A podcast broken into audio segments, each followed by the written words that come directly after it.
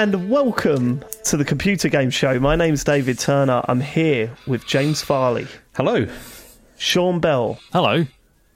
Unfortunately, Mat Murray can't be here tonight, but fortunately, Sean Labode can. Hello, Sean. Hello. Ha- thank you for having me back. This is the fourth time. This is This amazing. is fourth time. Right, Fourth eight, time. right, for starters, I thought it was more than that. Secondly, I'm absolutely disgusted with us because um, before we were recording, you said that this is the f- like you haven't been on in over a year. yeah. The last time That I came, not- I had lots of cocktails on a tray. Oh, yeah, I Um, remember. Yeah, but Dave's right. That's that's not on. Because what's awful is obviously Yeah. whenever we need a guest, like your name comes up, and we sort of think, oh no, he, he's been on recently. He won't want to do it again. no, no, oh no, it's been like eighteen months. Sorry. over a year. So what do you do? Were you sitting there just going, "Oh, fuck, just those wankers, those those absolute." Well, because the same thing happens with Sarah as well. And again, I imagine her sitting at home being like, "Send me a fucking microphone. What's going on?" Why- honestly, it's just lovely to just have my Monday nights dedicated to watching this live. So honestly, there's no negativity. Oh, it's that's just lovely. nice. But I don't believe you. I, I think you legitimately sent an email to the Independent Podcast Awards and said, you know what? This Apocalypse Players podcast is the one. Wow. Were you engaged by the sound effects? Was that it? Is you part of that panel that chose them over us? Twice. Um, Yeah. Twice. We weren't up against them the second time. It's fine. we could have been. Next year. Um, we'd like to start the show by thanking our Patreon producers for this month. They are Aaron Patrick, the QuickBooks chap, Simon Nelson, Moomin Biscuit, Trans Rights to Human Rights, Dave Ernsberger, Colin Brown, Gasman, Rocketman76, Grey Dragon Claw, Smooth Monkey, Colin Smith, Richard Sawyer, John Tempelli, Jackie Sniper, Gordon Garrow, Safe As Records, Sam Higton, Thomas, Ryan Cabane, Yul McCall, Stan, Philip with an F, and Fred Fenge, the Full Nels crew. They're all here and they're all waving at you, saying, Yeah, yeah, you enjoy us and celebrate us because we're the only reason this podcast is going, boy. And you're absolutely right, Full Nels crew. We appreciate you. If you would like to support the show, then please go to patreon.com forward slash TCGS. Um, there is all sorts of tiers, aren't there, Sean? There's tiers for There is. podcasts, aren't there? There's- yeah, um, not you. wasn't talking to you. was talking to Sean Labode.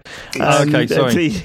The video, video stuff on Patreon. That's good, isn't it? We do that, Sean, don't we? Yes. I'll talk to you, Sean Bell. Come, come on, let's. We did. We, did it last week, up with and it was a good time. It were well initially. It might not have been. We were worried, and then it improved, didn't it?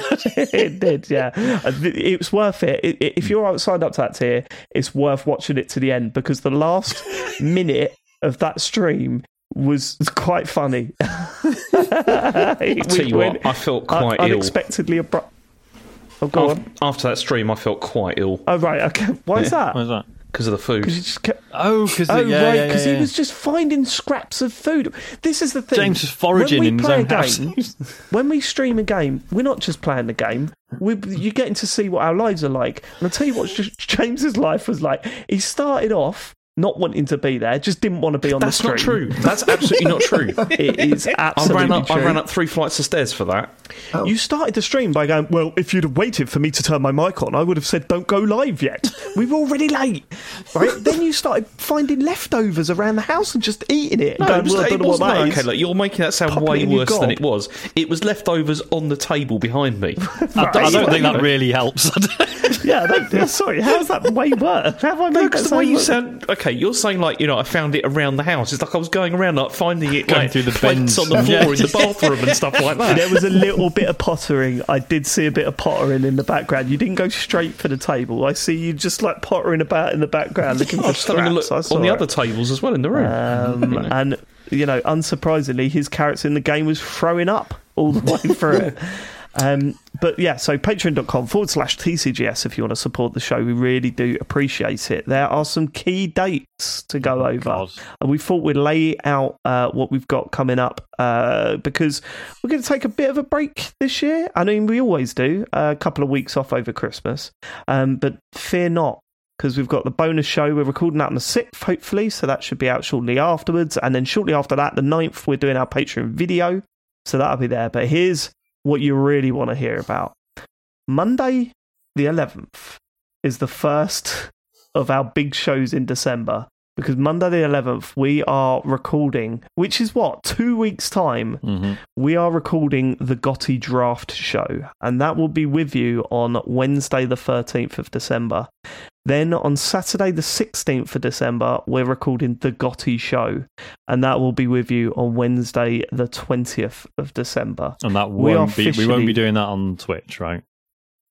That will not be on Twitch. We will not have our cameras on. That is, we do that with that. Look, what's up, James? I'm, that's all right. I thought I'd made a mistake with scheduling, but I haven't. It's fine. oh my god! Wait, what was, wait. go. For those of you watching the video, James just looked like held his head chest as if he was thinking. Oh, what- what did you think? What was going through your mind there? I thought I'd book my, double book myself, um, but it turns out I haven't, so it's fine. Well, It's you would all have had to have cancelled the other thing. Yeah. You would have had to have cancelled We, the we other have thing. to take first place once. We did, uh, once this year. once a year, once a year, and it's got to be our most But important. it's, it's all fine. It's fine. I was I was sitting there um, today just thinking, oh my god, this year's GOTY show. I don't know. I feel like I'm done. I feel like I don't want to do any more gaming prep for that show. Mm. Um, and I'll, I might explain a bit of that later, actually. But I'm I feel that I've done enough gaming to support my arguments on that show, and I am already worried about what sort of deals are being made because I'll be honest with you, this has been the quietest it's been between us four in terms of um, deals and schemes and everything. So I'm a little bit worried that maybe that's all still going ahead. I'm just not in the magic circle. I'm not, I'm not, I've not been invited in. So uh, I don't. Yeah, but I think like and again, like because we, you know, we were saying because it's been such a good year. I genuinely don't know where you guys are in terms of. Like obviously, I know which games you've enjoyed, but I don't know what you're going to put Sure. in. I don't know if there's like one you're specifically rooting for.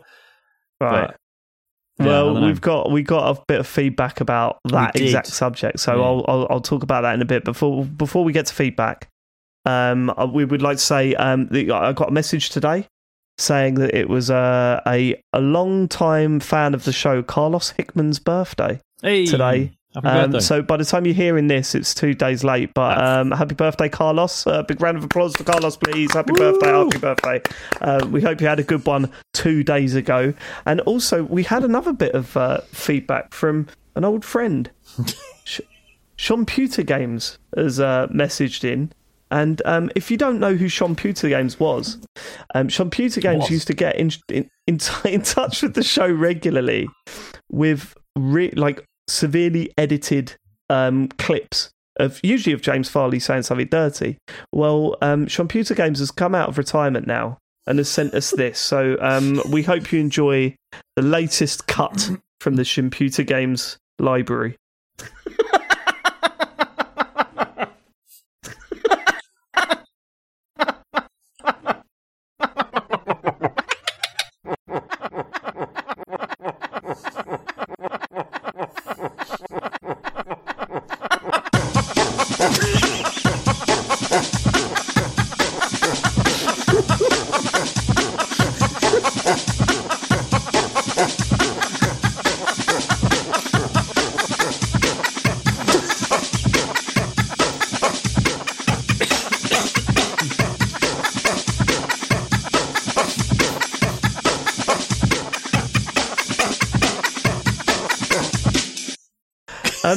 Um, Computer Games, please, please never go away again. yeah, stay with us. More of that. And James doesn't look Absolutely thrilled. Oh, No, James. f- flattered, obviously. Um, you know, Yeah. I think it sounded brilliant. Yeah. Sounded like okay. sarcasm. Right, good. Okay. All Re- right. really good. Um, look, we're, we're always open to some computer games clips. So you're right. You're you're right, Sean. It's just it's so normal now, isn't it? Like all of this madness as a listener is just like you just expect it. I'm still surprised every year. Should we get to the feedback uh, from last week's show, uh, Sean? Yeah, what, go on what, what did the listeners think of it? They all love it, did they? They did. Uh, Nathan says 10 to 15 minutes into last week's show, you guys were talking about the Game of the Year shows, and Sean mentioned there was a game he really wanted to win the 2023 award, and he'd probably be pissed off if it didn't. Now, am I right in assuming that the other three all quietly thought to yourselves that you'd like to find out the name of the game Sean was referencing because it would be funny to fuck him over? No, I, no. I tell you why I went quiet. I know exactly what the game is. Okay. I know. I one hundred percent know th- what the game is, mm. and I know that Sean's thinking now. No, he doesn't, but I do. No, I do, I, I mean, as soon as I said it, I thought, why? Why did I say that? oh right, yeah, you showed your hat. Yeah, I have know, no idea what it is. Oh yes, you do, James. if you really look inside your heart, you know what game Sean is going to try and push to be game of the year. It's like I, at first I was like. I wonder what that. Oh, of course. like that. That was my reaction. Can, I know. you what, I know to what me, doing. Um, for, I don't know for, if I for a fee. to. Yeah. no, I don't. Yeah, I don't know if I want to because that might put me at a disadvantage. How would it put you at a disadvantage? Sean knows what I mean, but because you don't know what game it is, James, you don't know what I mean. So I don't want to. And I right now, I'm starting to worry that Sean has told you, and this is all acting, James, because you're shit at acting, and I it's can really not. look at your I mean, face. it's, look at your really, face, it's really not. J- James. Yeah. Has Sean got in touch with you about what game he wants to be game of the year? Look at him! Look at his face! Look at him! You, fu- you horrible! I am outside the magic circle. I love the way it's so easy to wind you up, Dave. It's so good. Oh, I'm, I'm You're not even having a saying a at thing. glass houses, James. Not Jesus Christ! Exactly. It's like I'm not saying a a thing. stone though. in that. I mean, Okay. I genuinely have no idea what it is. I mean, I guess I just need to Google indie games 2023, don't I? And No, you don't. And, uh, oh, really? sure Well, knows you don't. well, who who knows what's an indie game anymore? We'll cover that in a bit. Oh, right. I Ricky know. Ricardo. Wait, wait, hold Oh, on. sorry. Before we move on, um, Mr. DeBode, Hello. can I call you that? You can call me whatever you want today. Thanks. if you were on the gaming draft, right, Yep. and your name gets pulled out first, Yep. what would your what would your first choice be? Honestly, Yeah. honestly, No, no, Honestly. actually, not honestly. Okay, not I want to honestly. Honestly, tactically. no, I, it's it's tough, and I'm not I'm not just pulling the fast one. Like this year has been, it's going to be very tough for a lot of game of the year uh, choices, and I kind of still feel a bit guilty that a lot of the companies have kind of you know got rid of their staff. So I'm like, Yeah. we want Yeah, to celebrate, horrible, yeah. but at the same time, feel really Yeah, you're awful. Commiserate as so well. Right. yeah, So yeah. Yeah, yeah, yeah. it's gonna feel weird watching the game awards and seeing how the draft plays out because it's it is a celebration. Um, if I wanted to tell you my honest truth, I would happily say you know Spider-Man Two has a, a big place in my heart for that.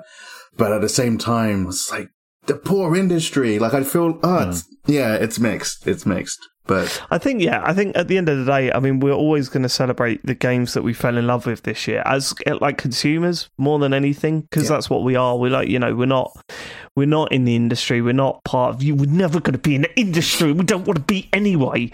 Um, I mean, we're Mat, not in the Mat industry. is, right? Well, Sort he of. sends a few tweets. Um, does, does, does a bit of Photoshop and stuff.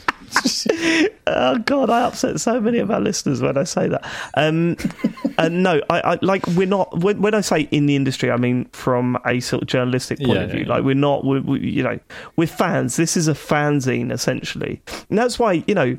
That's what, what always irritates me leading up to Game of the Year. Really, the amount of people that are going, "Well, they didn't play this," and I just want to go, "But we didn't want to." They Yeah. go, "Well, you should cover everything." No, we shouldn't. We we like we just play the games. You know, like we.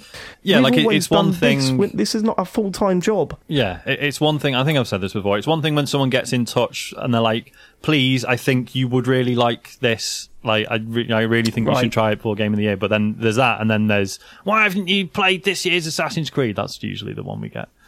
Um, right but then you've got to say like honestly it it's we should look at that. That's a little bit bit flattering right? That they hold us to the standards of a like a full-time proper yeah. Yeah, yeah. media outlet. Like that's the you know but it's also irritating as fuck. Um so we, we um, yeah it's um uh, I know what you're saying. Like because we're, we like we want to celebrate the games we've played and i'd hope that people would understand that it's slightly different to like a big stage performance that is you know have has money like streamed through it. Um and we just talk, want to talk about the games that we fucking love. But it, there is that shadow over this year right? You're absolutely right. You know we've had games that we've loved but the news that's been consi- and it's been so consistent with just like gut punches, for, for especially the past month or 2 It's just been shit news after shit news, and you do worry what it, this what what this whole industry is going to look like in two to three years' time.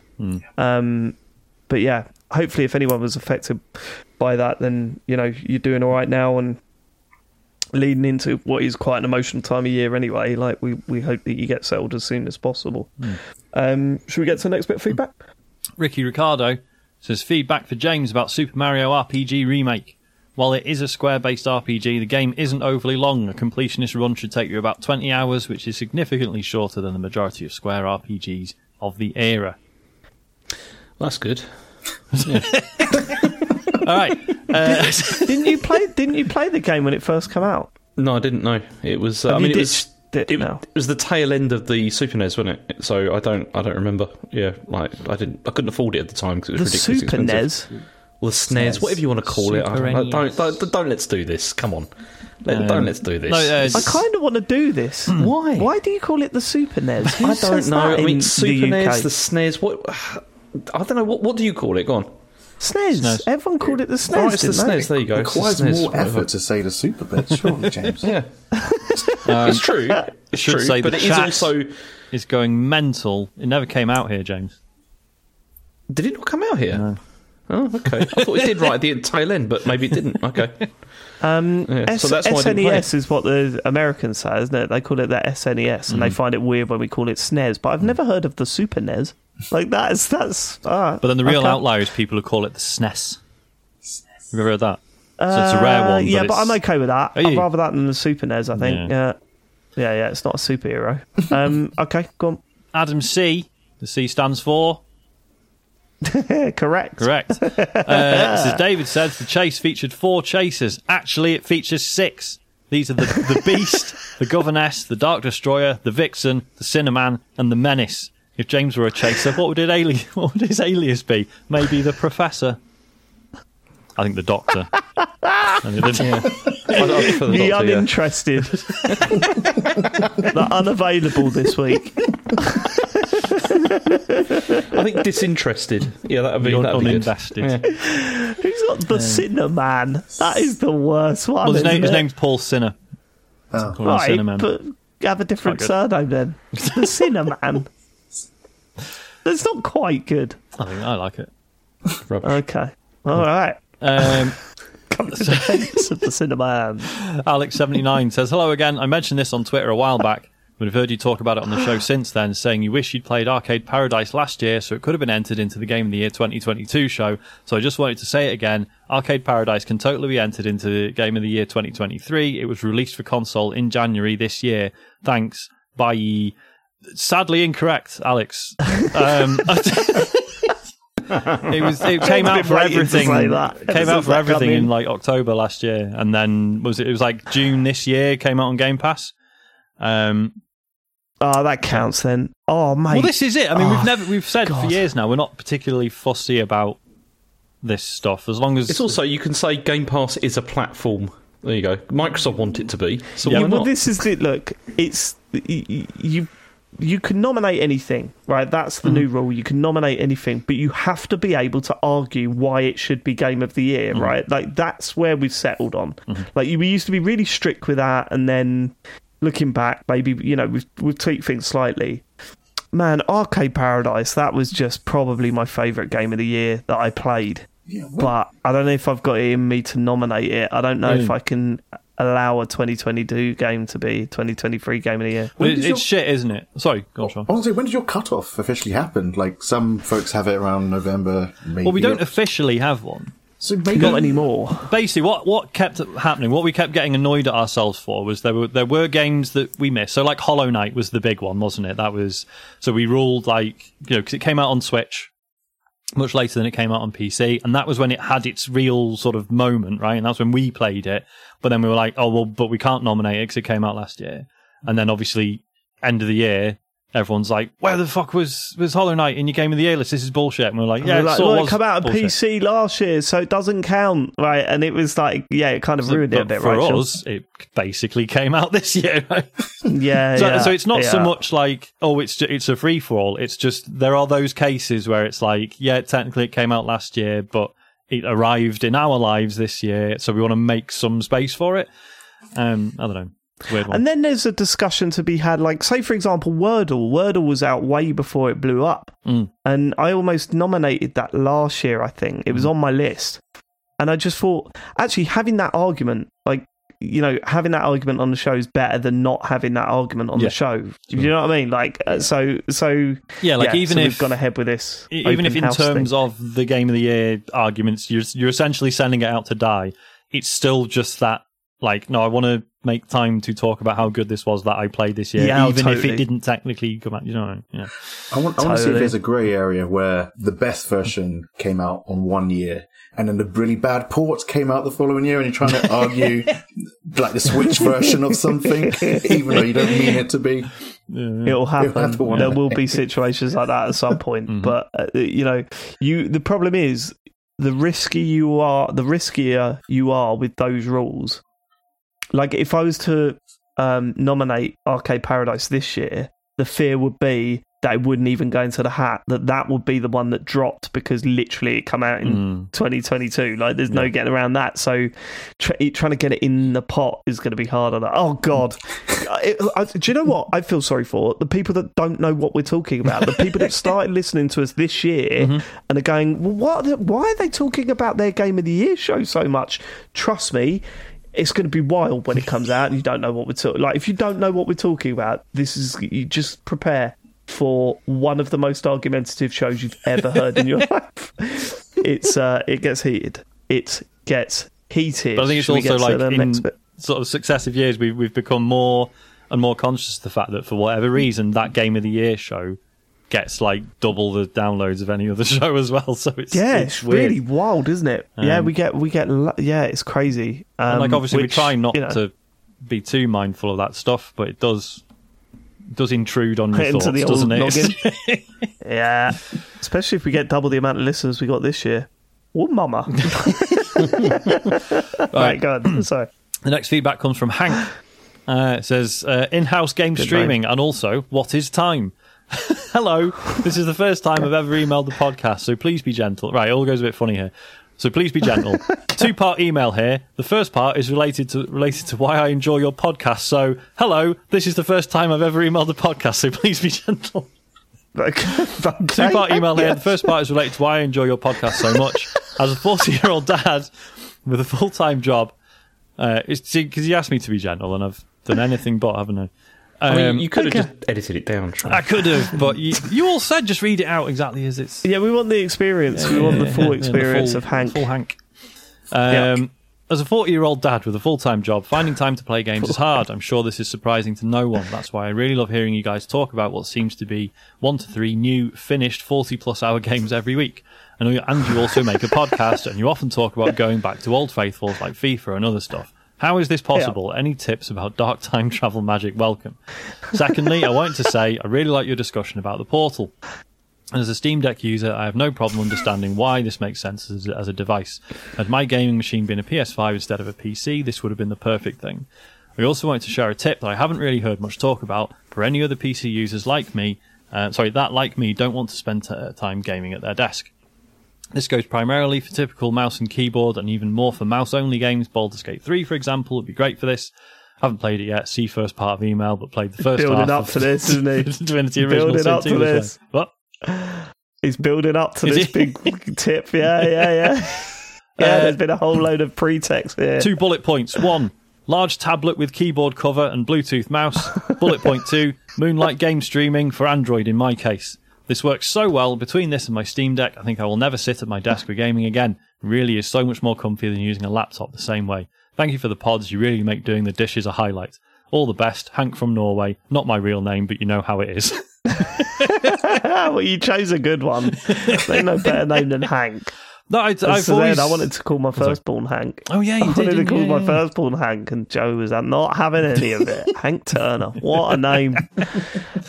Um, yeah, the old uh, streaming PC stuff to a tablet. Um, I've never really done it properly, and I probably should have. I mean, I've got the deck now, so that's fine. yeah, Um, but yeah, it's very doable. But The deck streams from PC, right? Straight, straight to your deck. yeah, it's it? like completely because obviously it's all within Steam. So if your PC's on and logged into Steam, you just you look at. So like when I was playing Miles Morales, for example, last Christmas.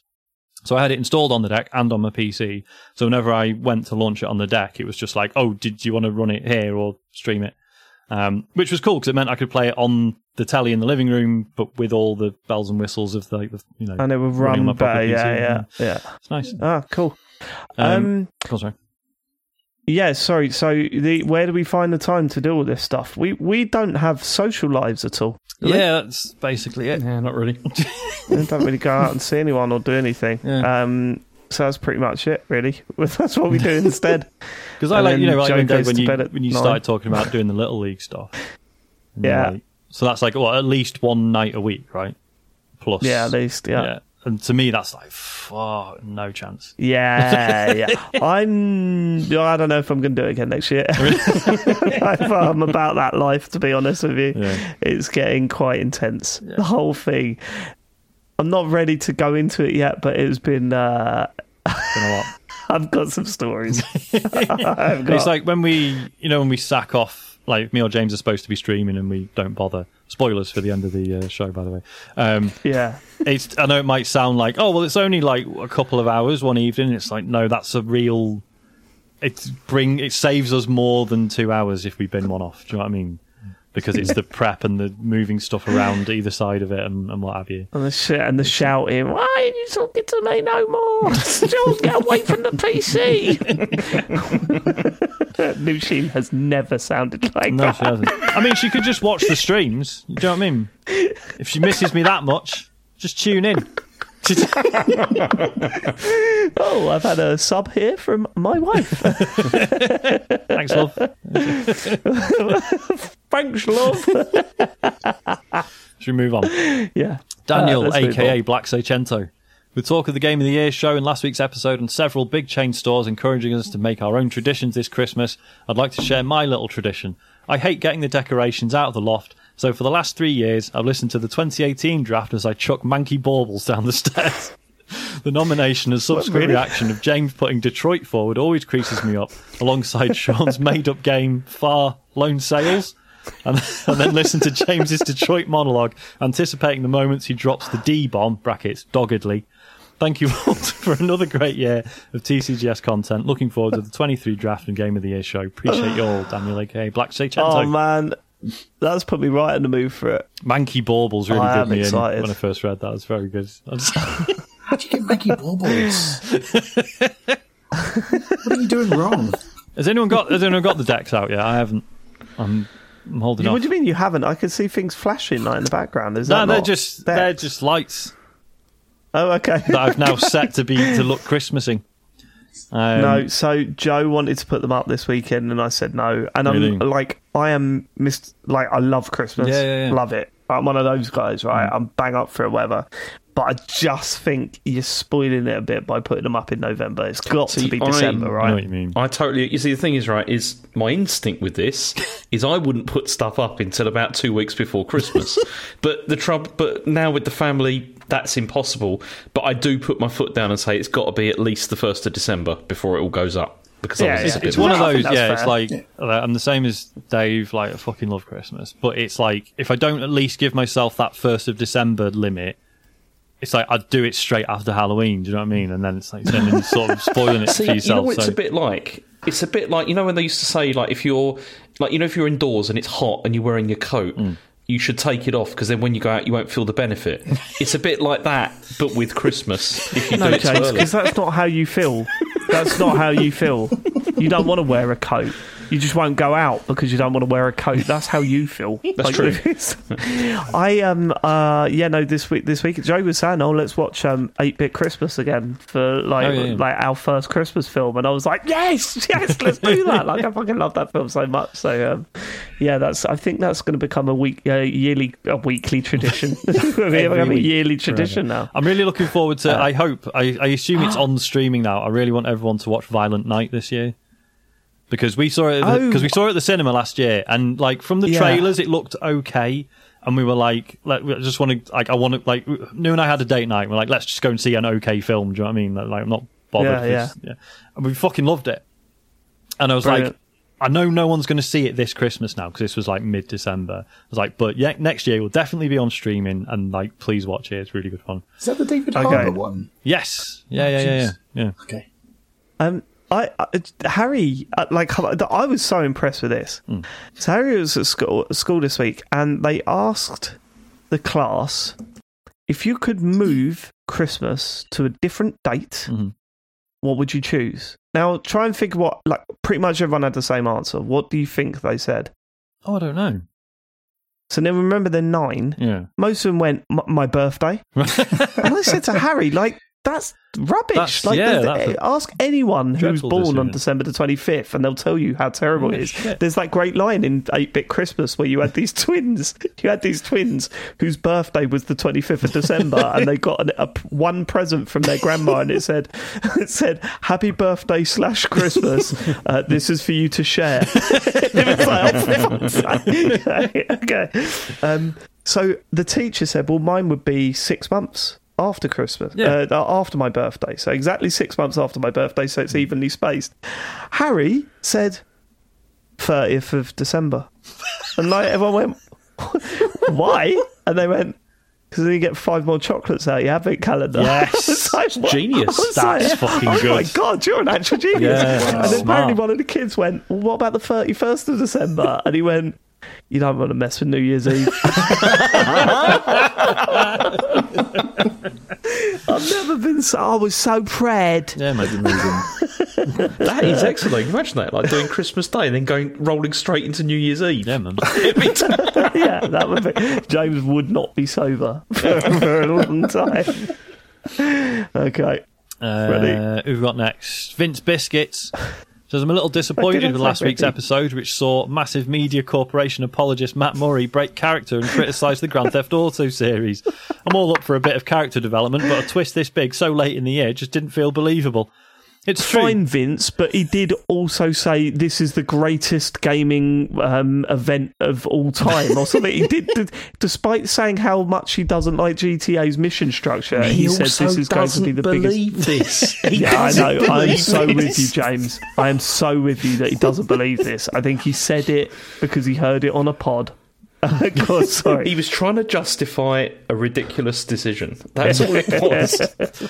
Vince continues. It's true GTA's mission structure hasn't remotely changed in the last 22 years. You're still following cars from safe distances, lobbing cocktail bombs out of a garbage truck at pursuing mobsters, and stealing that special car you just can't scratch, scratch the paintwork of.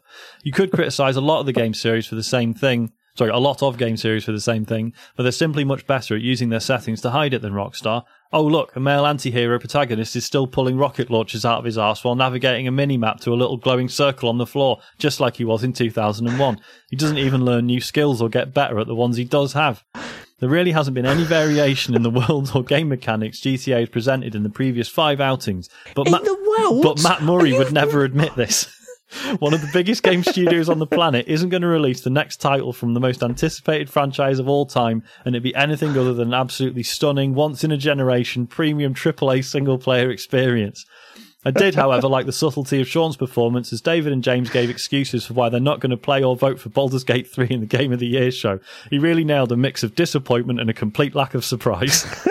Looking forward to the next instalment, a true fan, Vince Biscuits. Uh, I haven't got uh, Baldur's Gate 3 on my list this week, but I did play it. Oh, did you? Um, It's, it's a rough start, yeah. so I'm not like I won't be upset Well- if you're like. "Ugh." yeah, well, no, no, no. I wasn't actually. With this, this is right. I might as well do this here because we're we're talking about it. But I'm, I, you know, I got a message from a, a bunch of people. Um, in in well, I, Machin or Ma, Ma, Ma- Mackin or, or whoever DM me saying you do know you can, and you mentioned it as well. You do know you can get a two hour trial if you go get PS Plus uh, Premium or whatever.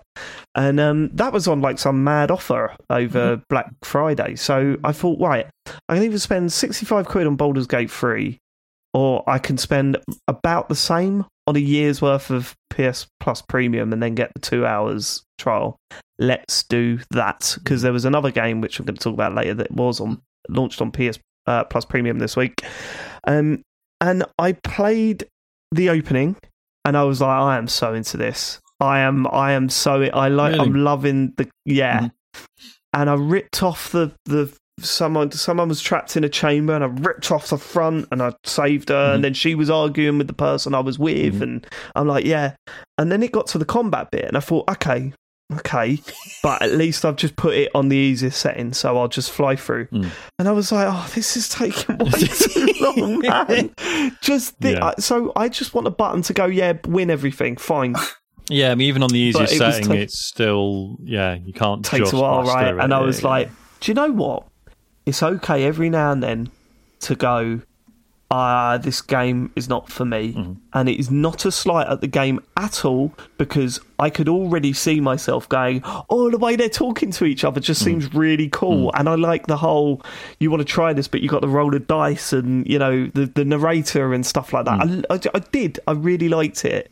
And then I was like, I can't, I can't spend my time doing this stuff that I genuinely hate, even if it is really easy. If it takes more than two minutes, I'm going to get pissed off.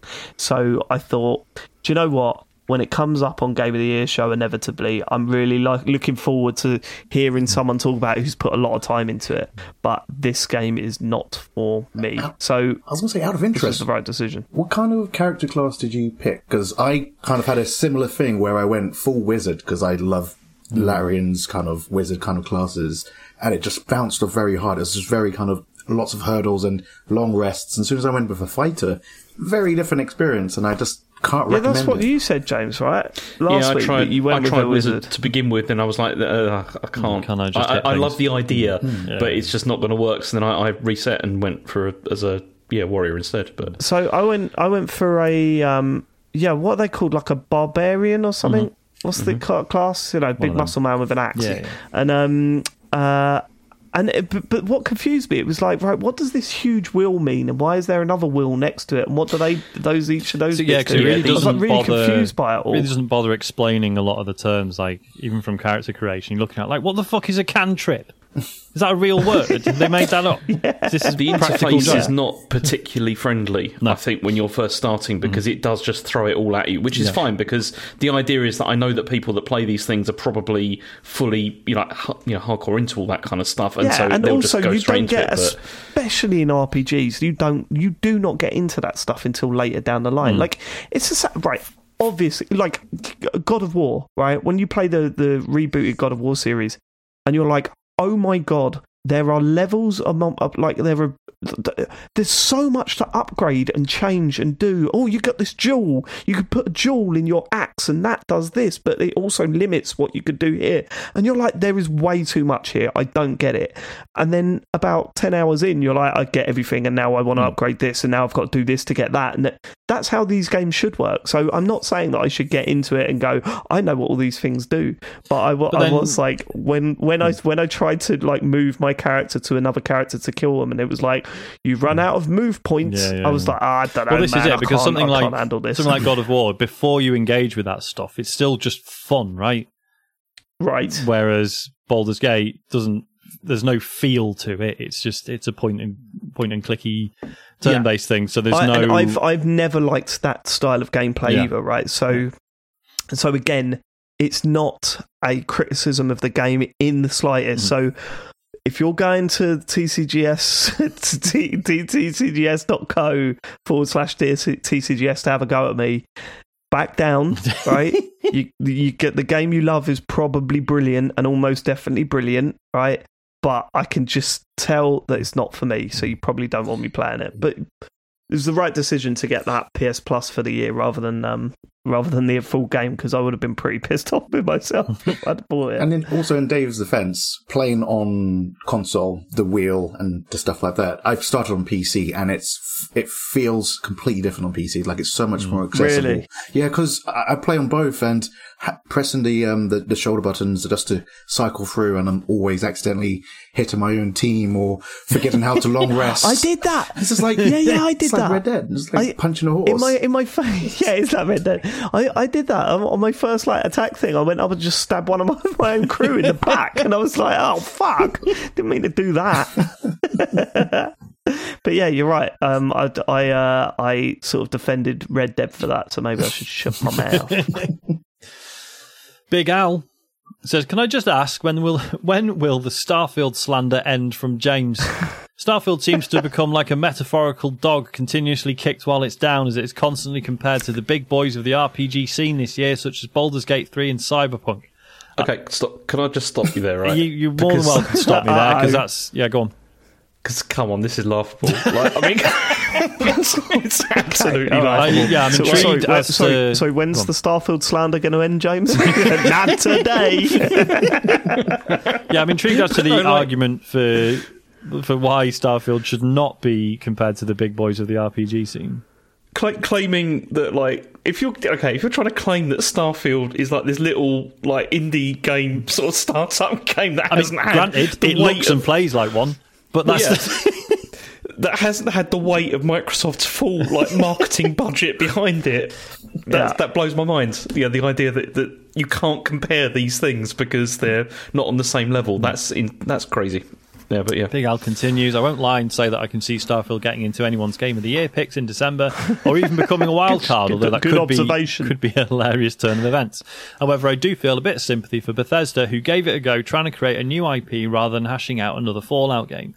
What? Although all their ideas didn't come together, at least they tried, and I still believe it to be an Is enjoyable? RPG in its own right. It, this is a comedy. This is a comedy. so it's Big Al's doing a bit. I mean, I'll I'll I'll finish and then we'll um, continue. Um, with all this being said, I think it's a bit harsh for James to use any new games he's played as an opportunity to criticise my boy Starfield. What next? Will he be singing the praises of the talking flowers in Mario Wonder while dunking on Starfield's world building? Will James shamelessly use Pikmin as better examples of how to write, great characters and dialogue? Much like that Simpsons meme. Stop it, he's already dead. Sorry for the rant, and thank you for the spectacular pod each week. It really is a highlight of my Wednesday, and your voice is always brighten my day. That's all right, Big Al. We appreciate hearing from you. But yeah, I don't know. Some people get really defensive about Starfield, and then when people say, "Oh yeah, no, I love it," I've got a lot of sympathy for Bethesda. Don't don't have that Simply because they're, they're, they're owned by one of the biggest companies in the world. Yeah. You, Mm. you Can know look what I mean? Like it's they're they're all right. Yeah. They can they they can uh, handle themselves there. And do you remember the canvas bags? Yeah. Come on, let's not. do you remember that little thing? The ca- the, the canvas bags. very I was weird. remember like as much as I loved Fallout Four. That was still pretty disappointing, right? It was, yeah. After after three, and especially after New Vegas, it was, uh, yeah. So it's been a while since they've brought out a real like cracking game.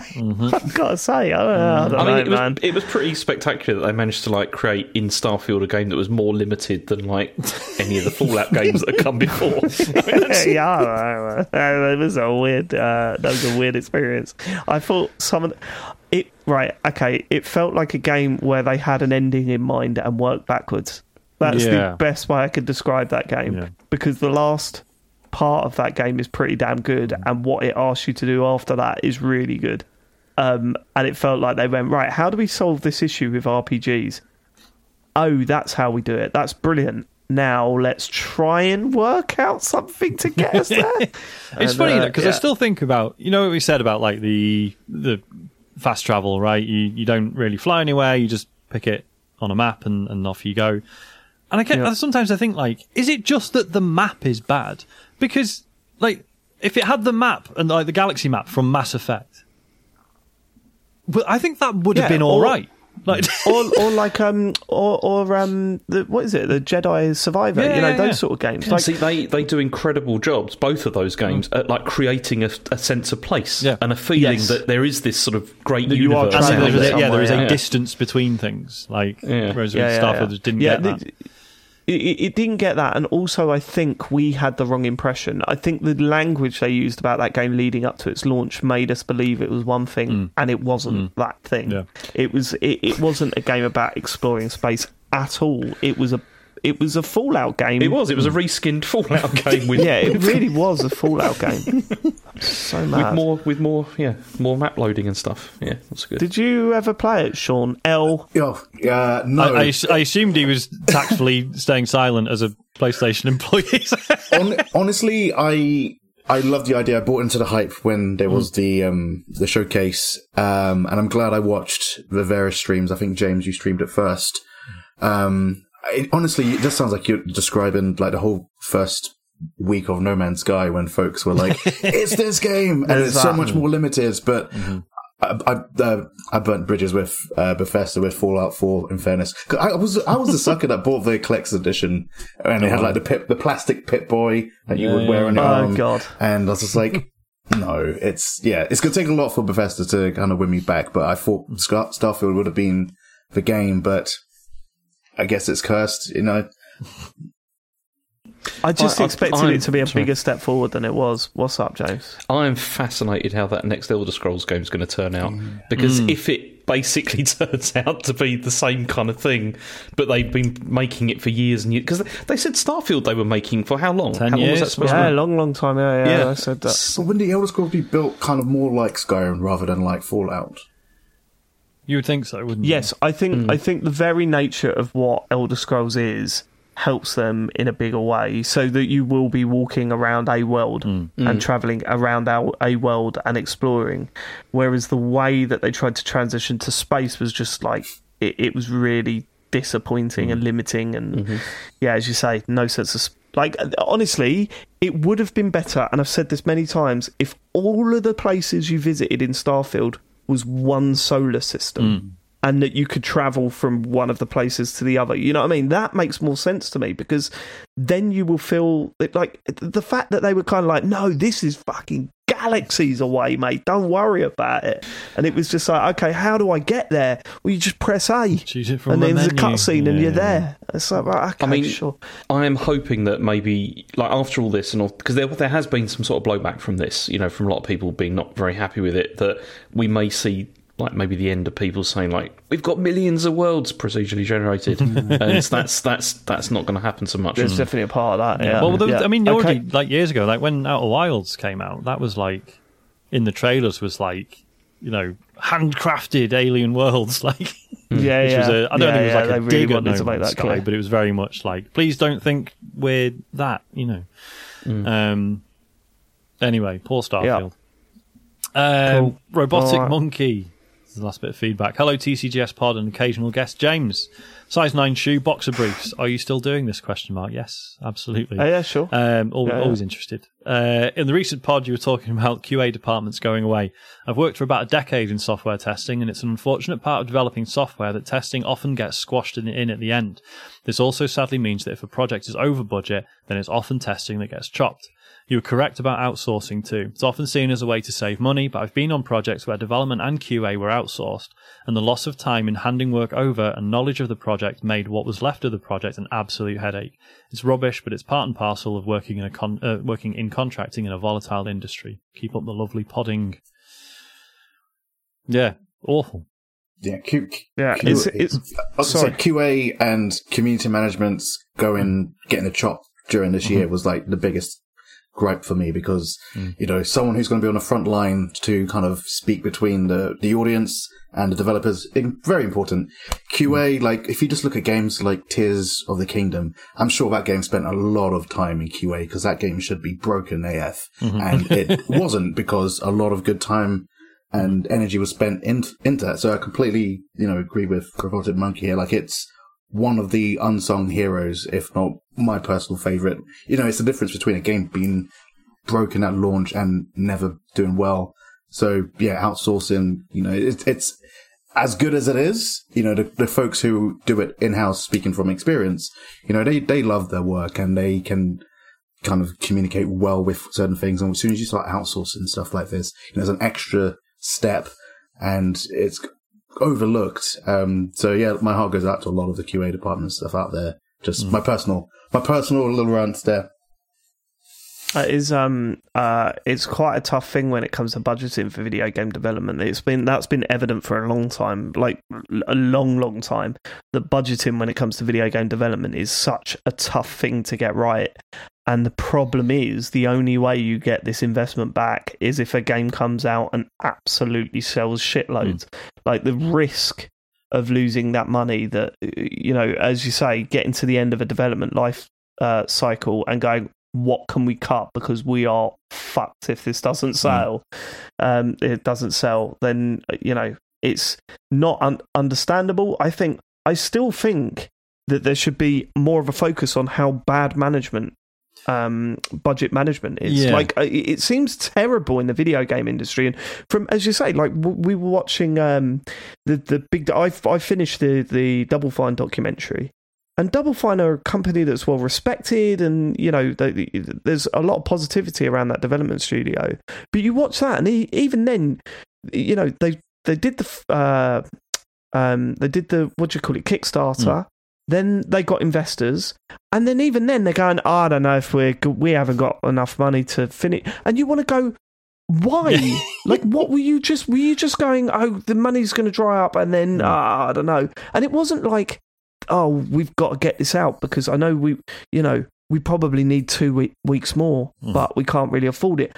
They they spent like another three years on after getting acquired by like Xbox. It was Yeah. madness. I remember, yeah, because like with mad. There's the got to be something to do with managing budget that that the video game industry just continuously gets wildly wrong. Yeah, uh, well, so two things. One, uh, on Remap Radio the other week, they were saying like, yeah, it's like the the story is always like you know, oh, the, the statement will come out like, oh yeah, you know, we've like misbudgeted for this period or whatever. Unfortunately, we've had to let people go in, in QA and, and what have you. It's, but it, but it's Yeah. never like, oh, we misbudgeted, so we've let the people go who did the shit budget that has now let us down. Yeah. Totally, that's Um, totally uh, yeah. You're the- absolutely right. And the other thing that's interesting with the Double Fine situation was that, like, when they did the the first one, Double Fine Adventure, which then became um, Broken Age, was you know they wanted whatever it was, like three hundred thousand dollars to make like an old school pixel art, like two D point and click adventure game. And then when they got three million, they were like, "Well, shit, it's got to look and sound amazing now." This like that has increased the scope of the project, and that's what sort of threw it out of whack. So fine, but then as you say, though, it feels like those mistakes have continued to happen with Psychonauts 2 and, and Yeah, yeah, I don't know. yeah. yeah. I mean, you know, and obviously Crazy. video games are very hard to make.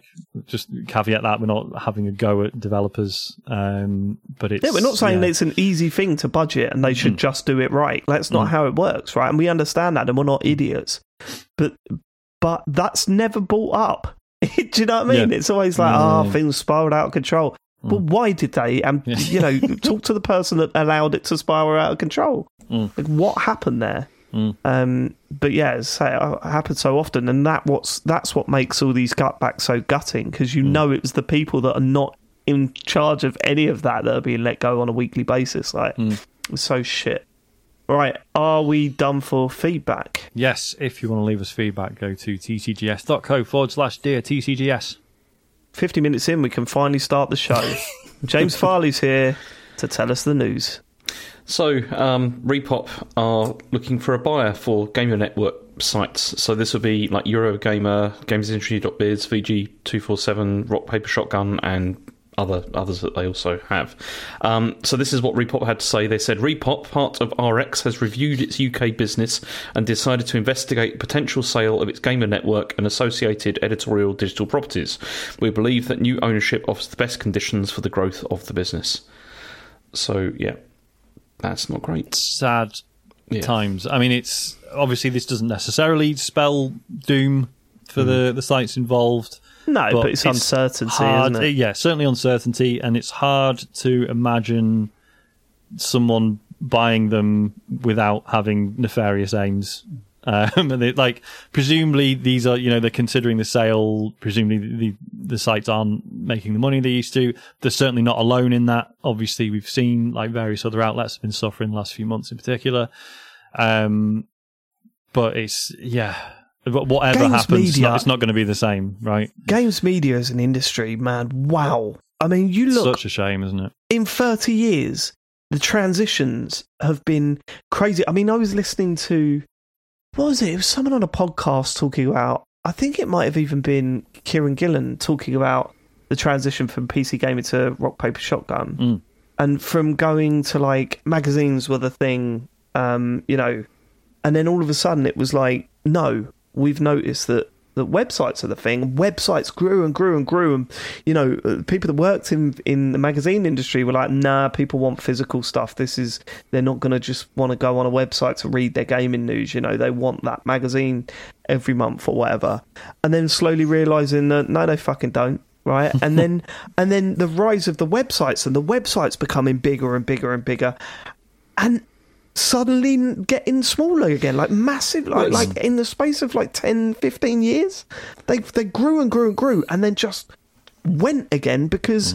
YouTubers like become the thing that gamers watch, you know, and, and what gamers, people that play video games, they want something different.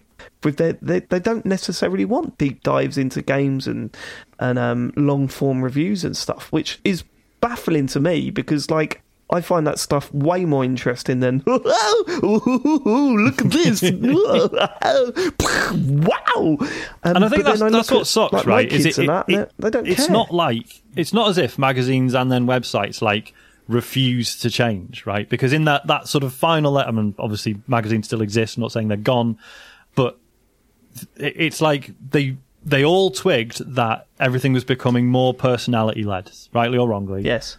And they and they made that work for them. Like they they did it right. Um, so it's not like they were like, no, we're going to carry on doing everything the way we did in the eighties. Fuck this. Like you know, yeah. they they did change with the times, and yet it's it's still not been enough. Um, well, the, the, biggest problem with a lot of this, like when you had the transition to to websites, was that it's the same as with all like news outlets to a degree of like how do you make money doing that? Mm-hmm. Like before, you had you know you would be selling a magazine which was had you know loads of adverts in it, but also a cover price that people are paying. Um, whereas you know, once you switch to websites, nobody has really figured out. They still people haven't mm. really figured out how no, to make see, money I out don't of that. believe that. No, no, no, I don't believe that. I think I think there was enough advertising in web um, web pages to make money out of it. Eurogamer was a big site at one point. You know, GameSpot huge. You, you no, they were then making the money. reason is- but, but when the audience goes down, and and you look at right, so you're investing in in marketing within gaming, right? You look at uh, a website that's pulling in so many million clicks a, a week or whatever, and then you look at a YouTuber that's Exactly. pulling in twenty million a video. You know, uh, uh, wh- where are they going to invest their money? that's that's the point I'm making. It's like YouTube figured out how to monetize like far better than websites ever ever did. But no, yeah, but my point is that I think websites did figure out how to monetize, but the audience has gone down since, and a bigger audience has appeared Mm-hmm. elsewhere. So the advertising money then shifts over to that different space. Mm-hmm. So I think they did have a system there, but I think it was such a quick bubble. Like I, I, I expected like video game websites to be and they're not dead right and let's not like act as if video game websites have gone completely because that's not the case but but I mean, what it was to what it is now is just so wildly different. And when the numbers are so huge on YouTube and Twitch, the the you know marketing the the the, the spend is in just in a different space now. which Um, is and I, I see I, I I completely agree with you, uh, but I still think it's it's not a great thing at all because I don't think it's a great thing. There is massive ethical issues, I think, as well with what's with Yep. with particularly with YouTube and with content. and that's that's come up produced on there. recently on social media, right? About uh, I can't remember who it was, but Oh, someone had Mike turned Rose around. and- talking about. yeah, Mike Rose talking about it, maybe a little bit clumsily, but I think everyone's Hmm. allowed to talk about it in a clumsy way.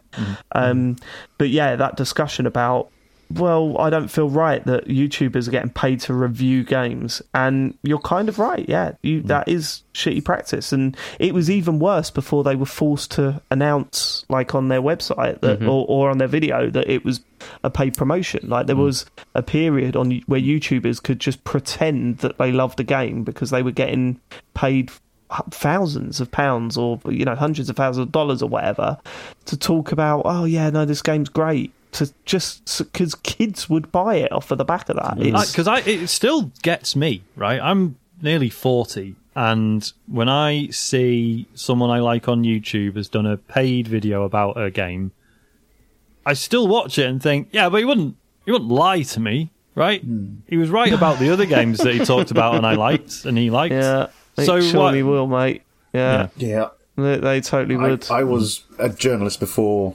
working where I am now, and in fact, during when Gamergate happened, and Oh god. yeah, it was just interesting to see that there was a lots of events, like preview events, that we would get invited to, and it'll be like maybe 15 members of press gets, you know, hands on, and it was a lovely spread of mm. things to do and play and, you know, be entertained. And then I noticed, like, over the years, it, there was less and less journalists, like, being invited and in- up to the point where there was no journalists invited. And it was all because there was, like, you know, the YouTubers that would come along. And, you know, when you look at it from the PR perspective, you know, you can see how many uh, numbers that a, a site would get versus the little websites and stuff like that. But I, the thing I generally miss is getting a demo disc. When you when you every month when you had PC Zone and it would come with a the disc, and you'd be like, "This is great because I get to play something," and it had lots of replayability. You got to see hands on what it was like. Um, and there's just like, uh, there's, that's a lack of demos, I would honestly say, compared to like the 90s, because you now go online and it's just easy to, you know, for your attention, just to type in something in YouTube and see what someone's reaction. And like what Sean was saying, you know, if you have a channel that you enjoy and you can kind of align with the same kind of views, they're going to speak very positively about it. Um, but I, I did have experiences where, you know, if I didn't like something, I could say, this isn't really something I'm feeling quite positive about. And then you would mm. hear, you know, the PR company say, well, just don't post it. Don't post your reviews. and it's just like, this is going to catch up with you one day where yeah. Yeah, if yeah. it's not cool, then it just doesn't mm-hmm. happen. And yeah, and then Gamergate happened and I don't know, go back to the 90s when we had this. Yeah, well, Gamergate, Gamergate evolved into something else, didn't it? I mean, it's important to remember that Gamergate. I don't know if it started with that initial hate, right? Maybe it It did. did. I Yeah, think yeah, But yeah, yeah. but- It yeah. I mean, I don't know really how it started, but initially the the veil that they put over the the hatred that that bubbled around Gamergate was that we have problems with um, video game journalists being so close to publishers, Mm-hmm. and you were like, yeah, yeah, you're and also women in games, and you're like, whoa, what? well, Yeah. hold on a minute, what was? Go back to the thing that you were saying before, and I was the, why are you saying all this horrible shit now? That and was it's so sad period, because we're wasn't it? still seeing people now who have who have gone fully off the deep end into right wing politics, and they're like, "Oh yeah, yeah, it all, it all started for me with Gamergate." And it's Oh, like that's God, still yeah, it's horrible, like? Yeah. we're still finding that that was. I mean, it- plenty of people called this out at the time, so this isn't news.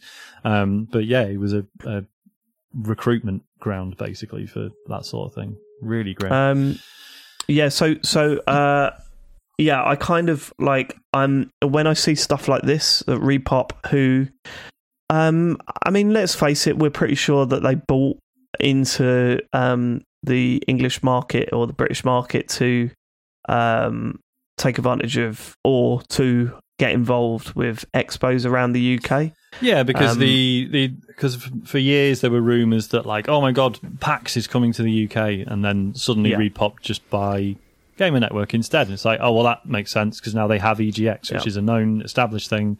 Um, so yeah, important to note they will keep that. That's- They're only selling the websites. That's it's not true, like they're yeah. letting go of the whole thing.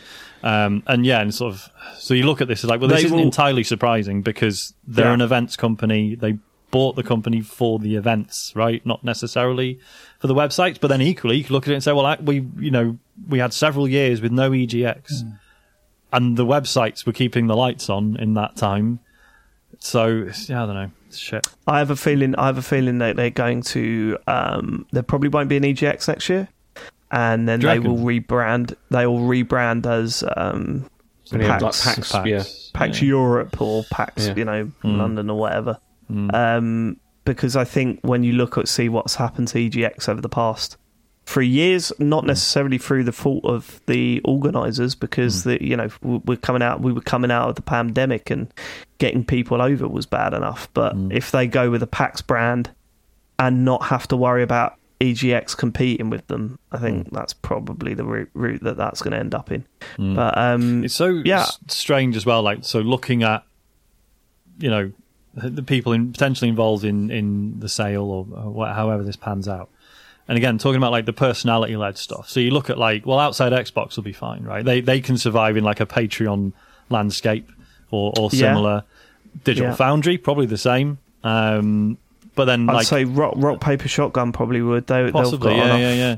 Uh, But then, like- Fazza, yeah, But then think- gamesindustry.biz, which is fucking vital, right? Yeah. Yeah. The, the stuff they report on, the, the expertise and the knowledge they have is, I don't see that anywhere else. Mm-hmm.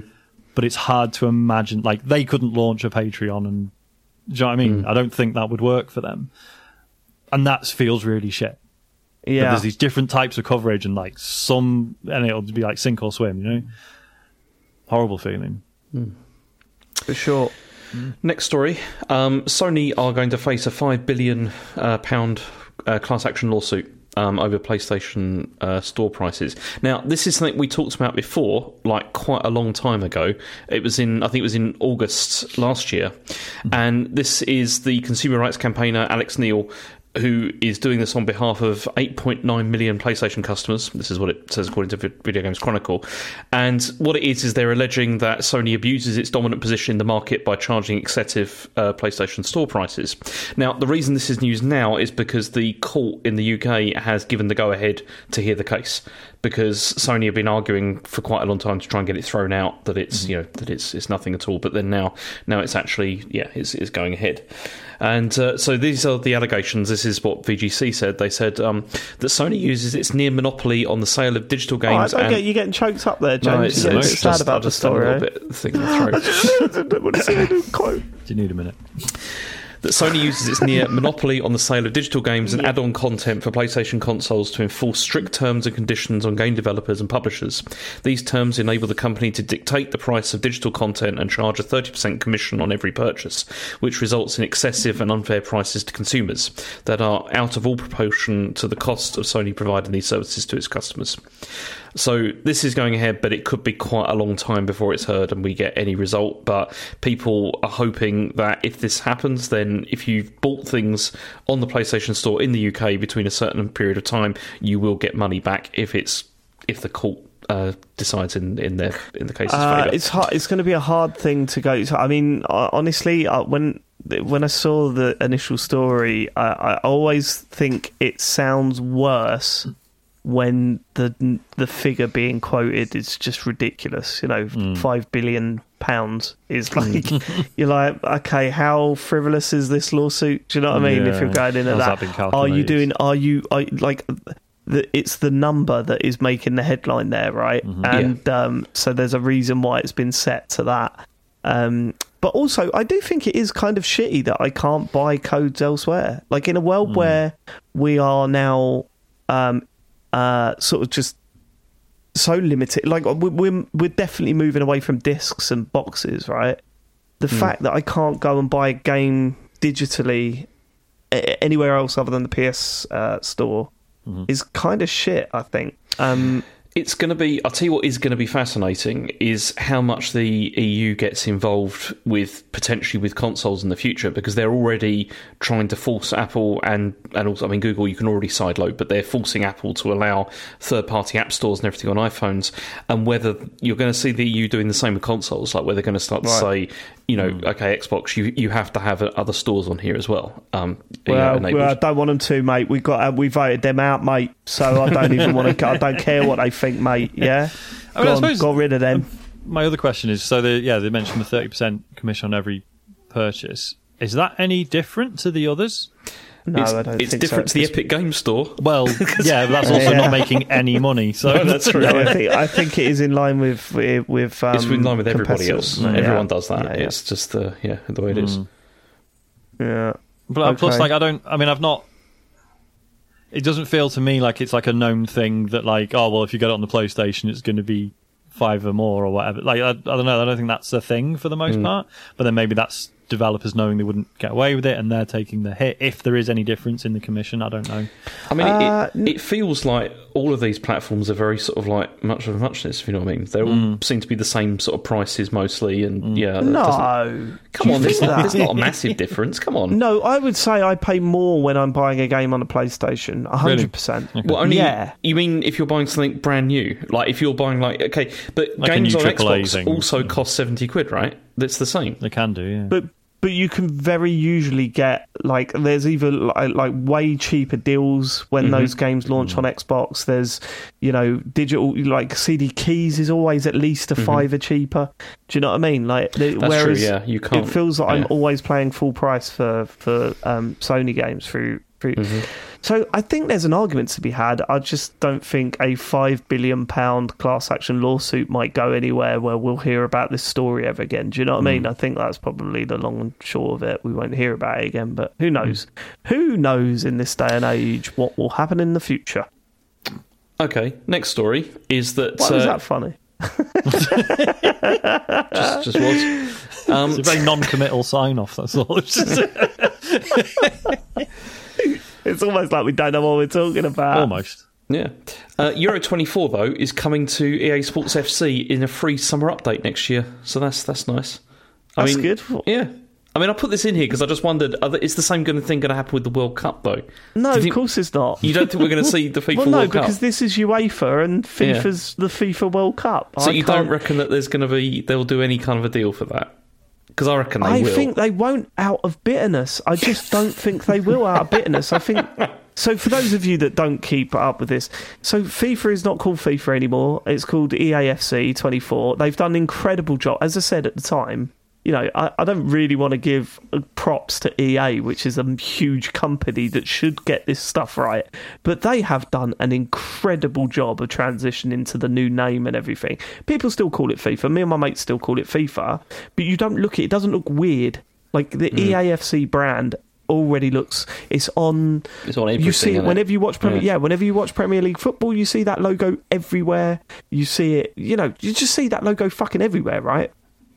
So that has become the thing. And although people still refer to it as FIFA here and there, it, people understand it's EAFC and they it's the same game.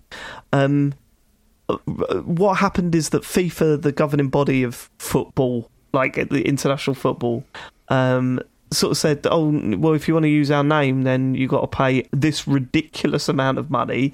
And some people go, "Well, yeah, no, it's it's a recognisable name." If you don't know what FIFA are, FIFA are a joke, right? They're a joke. um, so, so the moment we saw that, we, we everyone that knows FIFA sort of rolled their eyes. Um, and they're the sort of company that go, no, you're not getting the World Cup then, because we're going to make our own World Cup game, which is going to be even out. better. Which they Yeah, said. they're just honestly. Um, so UEFA, UEFA selling the rights to Euro 24. I mean, that's not news. I think that was always coming to EA Sports FC. But but the World Cup, James, I can't see it. You don't think I it's can't it happen, happening. No. Okay. I mean, I'd, I'd be. It'd be really funny if I'm wrong, Mm. because it would be such a backpedal from them to let them use uh, the World Do you Cup. know, I'm almost tempted to do a bet, but probably shouldn't, considering But all the they're other not- ones I've I got think- going. I think if they were selling it, if they were selling the update, Mm. then maybe, then maybe FIFA would see. So, but they don't. It's just an update, isn't it? Yeah, it's a free. Yeah, in this case, it's a free update. So yeah, I can't see that happening. But I don't know. Yeah. Uh, we'll see. okay.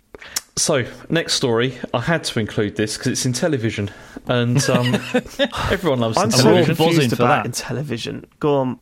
So okay, we've all know roughly about the Amico and uh, things that happen with that. Do, and do how we need to recap very briefly? Yes, please. Do you want to recap, Sean? Because you you're very on top of the Amico story. Hardly. I mean, so basically, this is Tommy Tallarico's scam, right? Let's just. what? Where? let's- Where? Where is he? Can Um, you just say, are you are you sure you can call it that, Sean? Because that is that puts us on. Okay, all right. Shaky. It's Tommy Tallarico's project You were- where you were he's joking. relentlessly You were joking. taking money from people and so far delivering nothing. Um, and uh, yeah, it just it seemed like an awful idea, top to bottom, um, from day one. It's this console where there's these two little controllers that like sit in the console, and then you take them out, and they've they've they've boasted from day one that like it doesn't have online multiplayer, but that's the point because we're getting back to the same room multiplayer, and it's, it's nonsense. The games have all looked bad. There was some weird footage of like because like some of the fuss was like.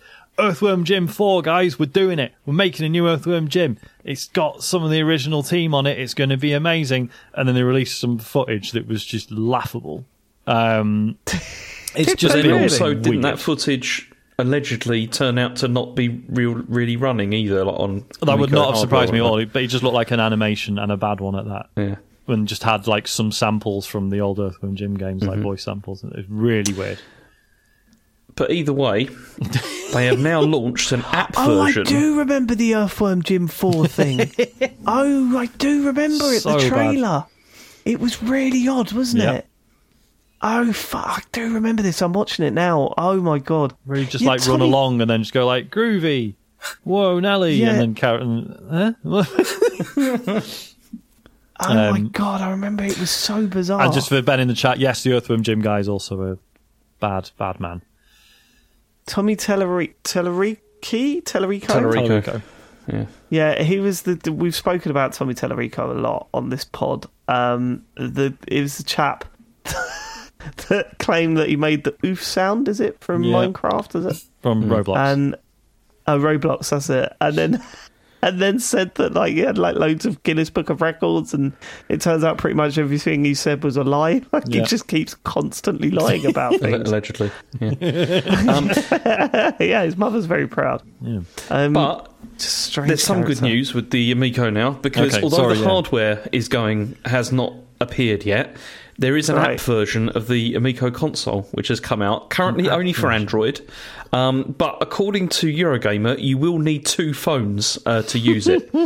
so you use one for the screen, and then you you need to have another to act as a controller. Like so, you know, connected via Bluetooth or something like that. So it says here, it says one to act as a controller, while a separate mobile device needs to have the Amico controller app installed and be connected to the same wireless network. So apparently, though, according to Intellivision, they said that you can use official Amico hardware controllers with the app. That is possible. I don't know if you can buy those though. Um, say, don't exist, because they they? haven't they haven't released them yet, No. and they haven't also said when they're going to be coming out. But Phil Adam, who's the current CEO of Intellivision, he said releasing Amico hardware controllers to the market is critical next step in our manufacturing strategy. So, uh, they- so there you go. uh, but apparently, they also require additional investment uh, before they can begin that's a manufacturing. Amico consoles and uh, and consoles. Um, so yeah, you can do that. So you can try it out now. You can go on Amico Home and you can uh, you can try out some of the games. Currently, there's two games available. You've got Astro Smash and Missile Command. Both of these you can buy from the Google Play Store for eleven ninety nine each. Fuck So, off. Jesus. So there you go. Yeah. Wow. he's got two phones? Like, I'm assuming it's To be Me, fair, often, one for business, one for pleasure. But I often smash mine, so I'm not really worth selling. So I've got a couple in drawers behind me, but I, Yeah. I expect a stream Um, from you, Sean, trying these out. I'm not paying eleven ninety nine. Maybe when the Patreon money comes, exactly. I'll expense it. Um, yeah, strange. Uh, we, we'll we'll try and keep on top of that, won't we, James? Yeah, That absolutely. story. It's uh, yeah, it's interesting. Um, final story is Geoff Keighley. That's a weird way of announcing that. It was a bit weird. Because James is really Story. excited about it. yeah, go on, James. No, it's, likes it's, this one. it's Geoff Keighley, and it's from the Game Awards because obviously there's been this whole thing about Dave the Diver and the nomination over this as an indie game. I've got two quite extensive quotes here from Geoff Keighley. Well, before Which- you go to the quotes, Sean, what is the controversy? So why is it? Why are some people saying it shouldn't be in the indie game category? well, I think we should let Geoff Keighley answer that Well, question. no, no. I'd rather hear the real thing before we get to Geoff Keighley's version of events, please. So basically, Dave the Diver was made by a team within Nexon, isn't it? I think James, who are a huge publisher. Um, so basically, everyone's saying, well, it's not it's not independent. It's from a massive company. It's just from a small team within a massive company. Right, right. I I think Right, that is okay. Valid, but I think there are other fingers you could point if you really want to. Yeah, Start. sure, sure. As- yeah, So, totally. like- and In so within the same category, you've got Cocoon, brilliant, you know, published by Annapurna Interactive, who I love, and I'm not having Yeah. a go. I'm just Right. saying it is founded and owned by the heiress to a billionaire, a multi-billionaire, right, yeah, yeah. So there's money behind it. Yeah, You've got Dredge, published by Team 17, who just a couple of years ago were worth over a billion. yeah. Mm. I think there's there's a lot of things you could start But- saying. but well, is, is- that indie? Is that indie? Do you know what I mean? Sure, but there is there is like I publishers. Uh, no, I could be wrong, but I thought also that you could have a very small development team that have made a game and then got to a point where a publisher went, "Shit, we'll publish this for you because it looks amazing."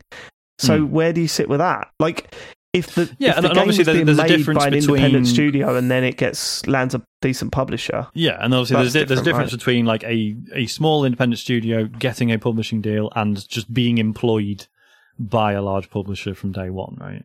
Right. Um, I just yeah, I don't know. I just think there's a little bit of hypocrisy involved. Yeah, there's a little bit of Um, hypocrisy, uh, hypocrisy, and also I do the, the thing that I do worry about is especially with like say the Game Awards, is that you have genuine indie games that don't you know weren't born from money, Mm. and they'll look at that and go, well, how are we supposed to compete with that? The whole Mm. point of indie gaming was to recognise smaller development studios, games built on a small budget, and you know the the games that we all love that were made in like basements and stuff. Mm. And now Mm. they're being saturated with games that have had money chucked at them. It feels kind of weird. So I kind of get both sides of the argument, Mm. really, but.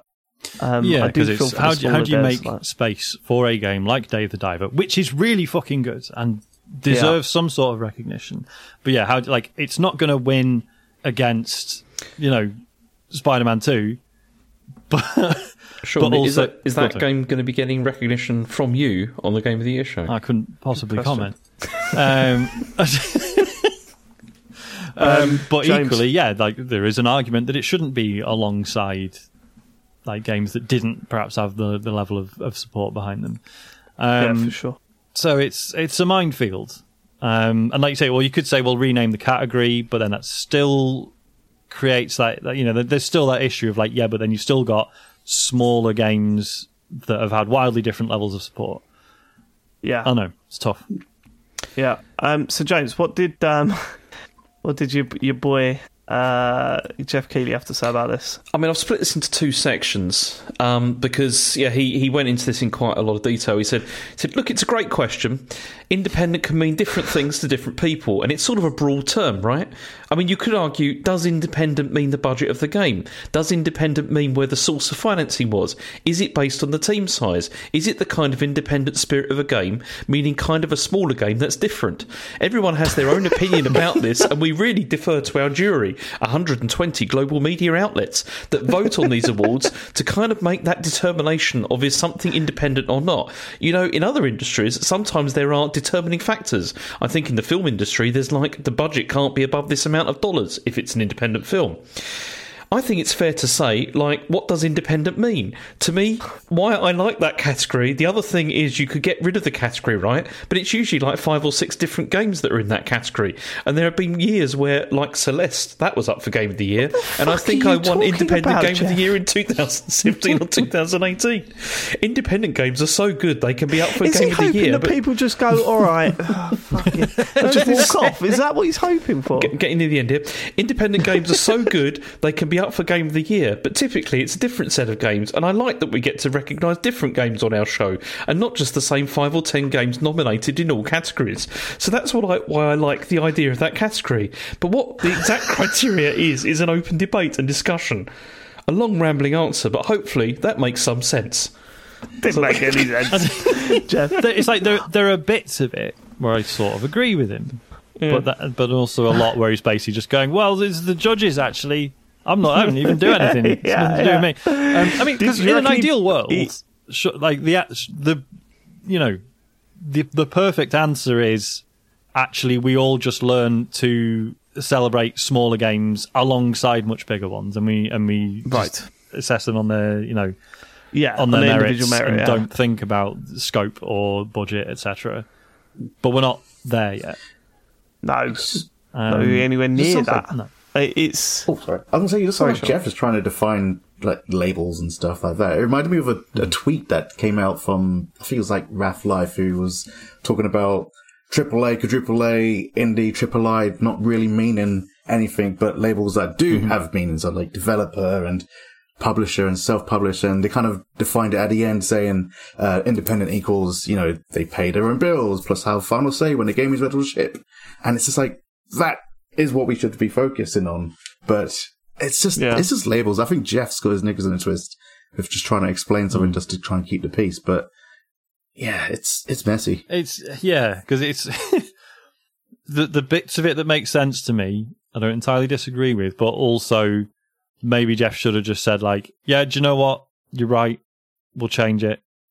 no, because there's no Like- way he would have done that. Like, he's mm. no way that he would have done that. Like, he sees the video game awards, as we've said before. He mm-hmm. sees it up there with the Oscars. They want to be the mm-hmm. video game Oscars, right? Mhm. There's no way he's going to admit fault that he got. That's true. Yeah, A category to admit that there's a fault It's with the process is is embarrassing. I guess, isn't it? I don't think, you know, I don't know how much i- mm. influence or or I don't know. Well, I say influence. That's probably the wrong word, but I don't know how much he's put into thinking about what defines an indie game when he's come up with that category. Mm. Like, I genuinely don't. I don't think I, you know, and and now that people are going, well, fucking hell, hold on. It, he's he's sort of he's come out with this the diarrhea of the mouth. I think he's thought more about you, You know, know. what categories he needs to attract sponsors. That's the the thing. Yeah. Well, I mean, Oh, that's the other. cutting.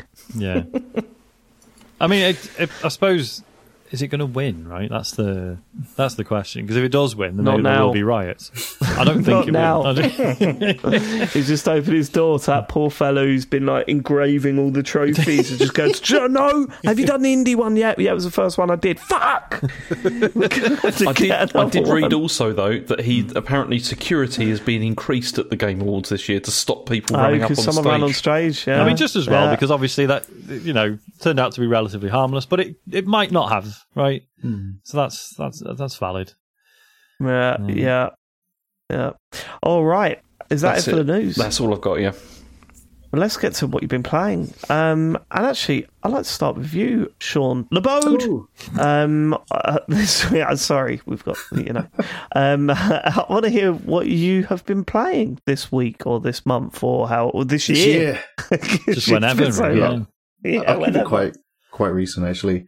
Um, so if anyone's like fan of the Risk of Rain games, um, Yes. they re- well they released a remake of Risk of Rain One, which is the 2D scroll scrolling game, uh, versus Risk of Rain Two, which was you know 3D with manual aim. And so yeah, Risk of Rain Returns came out about three weeks ago. Um, and any fans of it just kind of hit wish list and kind of looked at it. I was just looking for a sequel in general. Um, and Risk of Rain is a roguelike game where your aim of the game is in a game you are dropped into a world which is uh it's actually quite um it's not procedure generated which kind of feels a bit weird but at the same time it makes sense later on when explained to it. Um, but you drop down as one of various different characters um, who have been part of the ship, and they all have their own kind of primary abilities, secondary fires, All of the all of the like you normally have, and the aim of the game is to more or less find the teleporter somewhere in that world, and once you find it, you activate it, and you survive that kind of maybe 60 seconds or like the boss encounter. Um, the game loop is you kind of, you land, you find, uh, equipment and modifiers and different things that makes your kind of character be able to either shoot with more damage, kind of throw really cool, um, kind of like buzz saws or, uh, things that will kind of generate more health the more damage you do. It's it's it's, wonderful. Um, and again, if you play Risk of Rain 2, which I think is probably the more the popular one, um, it's the same mechanics, but this is in the 2D uh, side of things. It came out on Switch and Steam. I played it on Steam, um, and It it out came out. year. Risk of Rain Returns came out about a few weeks ago. Oh, But the right. originals- Okay. Oh, and it, re- How old now? Like Yeah. years, something like that. And uh, yeah. I, honestly, when I jumped into the sequel first, and I was thinking I probably should look at maybe what the original was like, and it, I saw the appeal. It just looked like a kind of step down, but obviously it was great at the time. But the fact that they've kind of redone the assets, um, animations, um, the fantastic music composer is back again. If you've ever heard his work, it's absolutely phenomenal. It just sounds like what the game is in, in, embodying. Um, so I saw some people say, why not just make a update? But there's a lot of time and effort put, being put into this. Um, and the joy of this being 2D is you don't have any free aiming. So some folks be like, oh, that's a step backwards. Um, but it kind of just plays into, uh, just the kind of the game feel of it, just kind of be a bit more simplified where you aren't kind of aiming freely, but also, um, you kind of keep up the action and there is going to be a lot of stuff happening on the screen. It's one of those games. When I think about the HUD, uh, the only HUD I can think that's even busy is like the Final Fantasy 14 games. Like it's just a lot's going on. Um, to kind of think almost Vampire Survivors levels of kind of just crazy. I was going to say this does look very uh, Vampire Survivors, it doesn't it? And But this is a lot more sort of manual triggering of your, your abilities Yeah, and stuff, so you- isn't it? It's Yeah, like God, really dude, there's way more to it knowledge by of the how looks to- of it, yeah. So I think the, the only inputs you're really putting in is kind of what you'll be your L1, L2, R2, R1. Um, but the best of all is that it's co-op as well. So all of the Risk of Rain games have been, um, I believe one to four player co-op. Um, but with the first game originally, it was, um, it was a lot of faff, and what the devs have done is put a lot of work into kind of streamlining how that plays. I haven't played it co-op myself, but um, it's it's chaotic enough as it is. Um, and it's just great to just have that, um, that environment and that world and that kind of game loop again. So, you know, jump into the, jumping into the world, you can easily spend about five minutes, get a build that kind of doesn't work for you, but then you are still unlocking pilots and new abilities as you play through it. Um, they, in fact, they added two new characters, uh, into the, this game, which is absolutely lovely. But, um, one of the really cool things is they've added this thing called a Providence Trials. So, the game in itself, you, you, it's about four hours um, from start to um, start to end if you get like a really cool build. Um, but uh, Providence Trials itself is um, it's it's like a fixed custom build that you have. Like builds in this game is kind of where you will either kind of shine or kind of get destroyed. Um, and in these trials, it kind of gives you a character who might be really good at mobile, uh, mobility. And, uh, you just kind of have to swing your way around and collect items without being able to attack back. Um, and some of them give you a specific build that is, you're going to come across this boss, but you can't fire any kind of weaponry, but it's all about throwables and completing each of these within kind of certain parameters. So getting it done really quickly unlocks, um, better scores uh, or doing kind of taking a bit longer, kind of gives you a limited score. Um, they unlock uh, your character's ability to have a secondary um, like attack or you know more pilots. Um, and this this didn't feature in the game previously, so anyone that's played Risk Rain 2, you kind of know about the grind and you have to go and find these off the beaten track kind of unlockables or things that you have to do, which is a bit weird, like fall off the map and find another part of the map that has like a small environment that helps you unlock these things. Uh, this has a dedicated section for this, um, which is really fun. Highly recommend it. It's on Switch. I haven't seen how it performs on that. But if you are into your roguelike games, um, especially if you're into kind of co-op as well, there's going to be a lot of fun. And it is literally just a 2D version of Risk of Rain 2. Uh, and that was my draw to it. That and the music itself. Um, and you know, if you, if you, if you enjoy kind of the min-maxing of builds and, um, being able to position yourself again, like Vampire Survivors. If you, if you like that kind of feel, um, this is, you know, a firearm, uh, heavy game where you're going to have lots of floating bots that might help heal you or shoot for you. And it is all just about positioning. Again, I guess I keep saying vampire survivors, but I guess it is where the appeal is. You can really outshine just by collecting all the abilities and finding yourself in safe spots. You know, sometimes you light the ground with flames that you might enable. Um, but there is the um, you know the mini games of kind of if you have a sniper rifle getting the active reload um, or charging a shot and it might do you know quadruple the damage but with up to four players co-op, and that's absolutely insane. Um, so yeah, that I, I, well, all online, all online as well. Um, in fact, if it's local, nice. actually, I think it has local as well. Um, not sure how that's going to look because you, you'll be able to go to different parts of the screen. Go quite far apart from each other. Yeah. Oh, yeah. right. Okay. It's, it's interesting because yeah, like when Vampire Survivors came out, I didn't think, oh man, fans of Risk of Rain would love this. But as soon as you mention it now, it's like, oh yeah, yeah. If you enjoyed Vampire Survivors, you definitely fucking play Risk of Rain. It's like there is, there is a, a through line there, definitely. Yeah. I always remember playing the original back in the day. Um, the thing with the difficulty.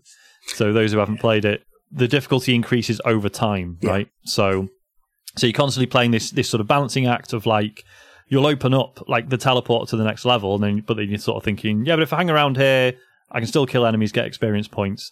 But if I do it for too long, the difficulty's going to increase either way, yeah. right? Um, and I remember it like it, it it just starts off, you know, it says like difficulty easy, medium, hard, you know, like it increases. I forget the, the exact terms it uses, but then I remember like I was having like a really good run, and I was like, oh shit, like this this might be the one. And I remember the difficulty went from like I can't remember. Yeah, it was like very hard, nightmare or, or whatever. and then it went up to the next level, and the text just said, "I see you," yeah. and I was like, "Fuck off! That is horrible. That's, That's horrendous." oh, it was amazing. Yeah, um, just a really nice, nice touch. I thought, yeah, really good game. I, I should get this. Um, I think, like at a glance, it, it's difficult to see what's different from the original. But then that's me not having looked at the original for ten years, right? Probably if I can side by side, it, yeah. clearly you know the new one probably looks a lot better. But yeah, yeah, highly recommend. Yeah, cool. Cool. All right. Uh, what, what else? Uh, I also put down uh, Spider-Man Two. Uh, as as much as I can say, um, working for PlayStation. You know, it's the obvious thing to say, um, but I do play a lot of art. Oh, You think it's quite good, yeah? Didn't play Starfield. What is- what's going on? Um, but honestly, uh, just kind of not wearing my work hat. Um, I'm just really, really impressed. Uh, Dave, you, you already mentioned this before, but I was really impressed how much emotion was actually conveyed in a story in a game that had superheroes that didn't feel like it had any right to belong there. It, just, it just it, it made me well up so many times. And Miles, he's my boy. Like the fact that I mean, saying the whole Venom and the symbiote stuff, you know, it was just great to see, you know, character flaws be the reason why certain characters were heightened with this kind of villainous ability. Um, you know, people who were scared or people who didn't feel like they were good enough. And the kind of, the, the, the Yeah. crux of what makes Venom fantastic and actually having that kind of, um, those emotions conveyed in the video game. And it just took me from strength to strength of this kind of feeling what each of these characters were actually going through. Because when I think of superhero films or games specifically, you know, it's about the beatdown that you can do and the combo that you can kind of have listed. Um, but I could happily say that, you know, the, the combat and the sneaking, um, was as good as the story personally and the story was emotional. And I wasn't expecting. That was like, a, it, it swept me off my feet and it moved me. And, you know, with two characters of all things, like you would expect things to be split between one person doing like, you know, the heavy lifting of doing all the, I'm thinking of like old games like, you know, The Getaway. I was looking at that recently. It's like one character's just like on the side of the law and one side is one's about beating up the bad guys and stuff like that. And it's just like, no, these, you know, Peter Parker we've seen to death have an emotional journey about, you know, trying to pay a mortgage and, you know, have his, his girlfriend. So you you work you work for PlayStation. You were looking at the Getaway recently. Interesting. Let's make of that what you will, listeners. Yeah. But, L- Know what my get my prediction for net 2024 is going to be. We're thinking remake, remaster, reboot. Yours. Oh, free All of the minute. but yeah, no, uh, it was fantastic listening to your coverage on this. So yeah, everything's kind of aligned, but I was just really taken aback that I felt something in a game that wasn't really coming out of the gate to feel. as Yeah, it's funny, isn't it? Like I um, have such a, a different view on both Peter Parker and Miles Morales, and um, you know, I, I just love Miles Morales as a character so much more than Peter Parker. And even when Peter Parker was going through the, I mm, can we talk about it? When Peter Parker, yeah, no, it was in the trailer. When Peter Parker was going through the symbiote suit stuff, and and it was like, you know, oh no, the whole personality changed. It did it. It was just, it just sort of went, oh no, I'm a superhero. it was like, oh, Peter, that's unlike you. Whereas I, I was so more, more into Miles Morales's, where's my place in all this? You know, well, you know, from the period where he, was, he thought he was being treated like a kid again, even though he was more of an experienced um, Spider Man and dealing with what his mum was dealing with, dealing with his own um uh his yeah no yeah him dealing with his anger and need for revenge was pretty amazing. I thought it was pretty amazing. Yeah i like yeah that game is that game is very very good. And i certainly think it was better in the the best part of that game is the final third. Um i think some of the stuff in the opening third was was a little bit slow um, but in terms of story, I think the final third it really just came together at the end. It was so good. Yeah. yeah, very good game. and uh, I see you've got attempted Alan Yeah. Wake written down. So did you did you tap Well, out? I was sold from Mr. Murray's kind of, it's not too scary because I'm the same. I don't play horror games and it's not the reason why I tapped out, but I didn't play the first Alan Wake. So I was kind of coming into this being like, I hope they really onboard me with um, just the story. I did play through all of Control and the DLC, and I loved the presentation. I did the Alan Wake stuff there, and I kind of, I really appreciated how that looked. So jumping into Alan Wake 2, it really feels so much like, you know, Control with like the big text that kind of fills the whole screen, and the pre- presentation Right, is fantastic. But honestly, the things I'm struggling, and it's going to be so dumb. Like the thing I struggle with is um, the detective side. Like I'm not, I'm not the smartest of gamers, so my logic is just a bit weird in general. Mat completed this. You're fine. But I got really hung up with just, um, uh, is it? Oh, I've forgotten her name. Is it? Sa- Uh, Sa- Sa- Sa- Saga. Saga. Saga.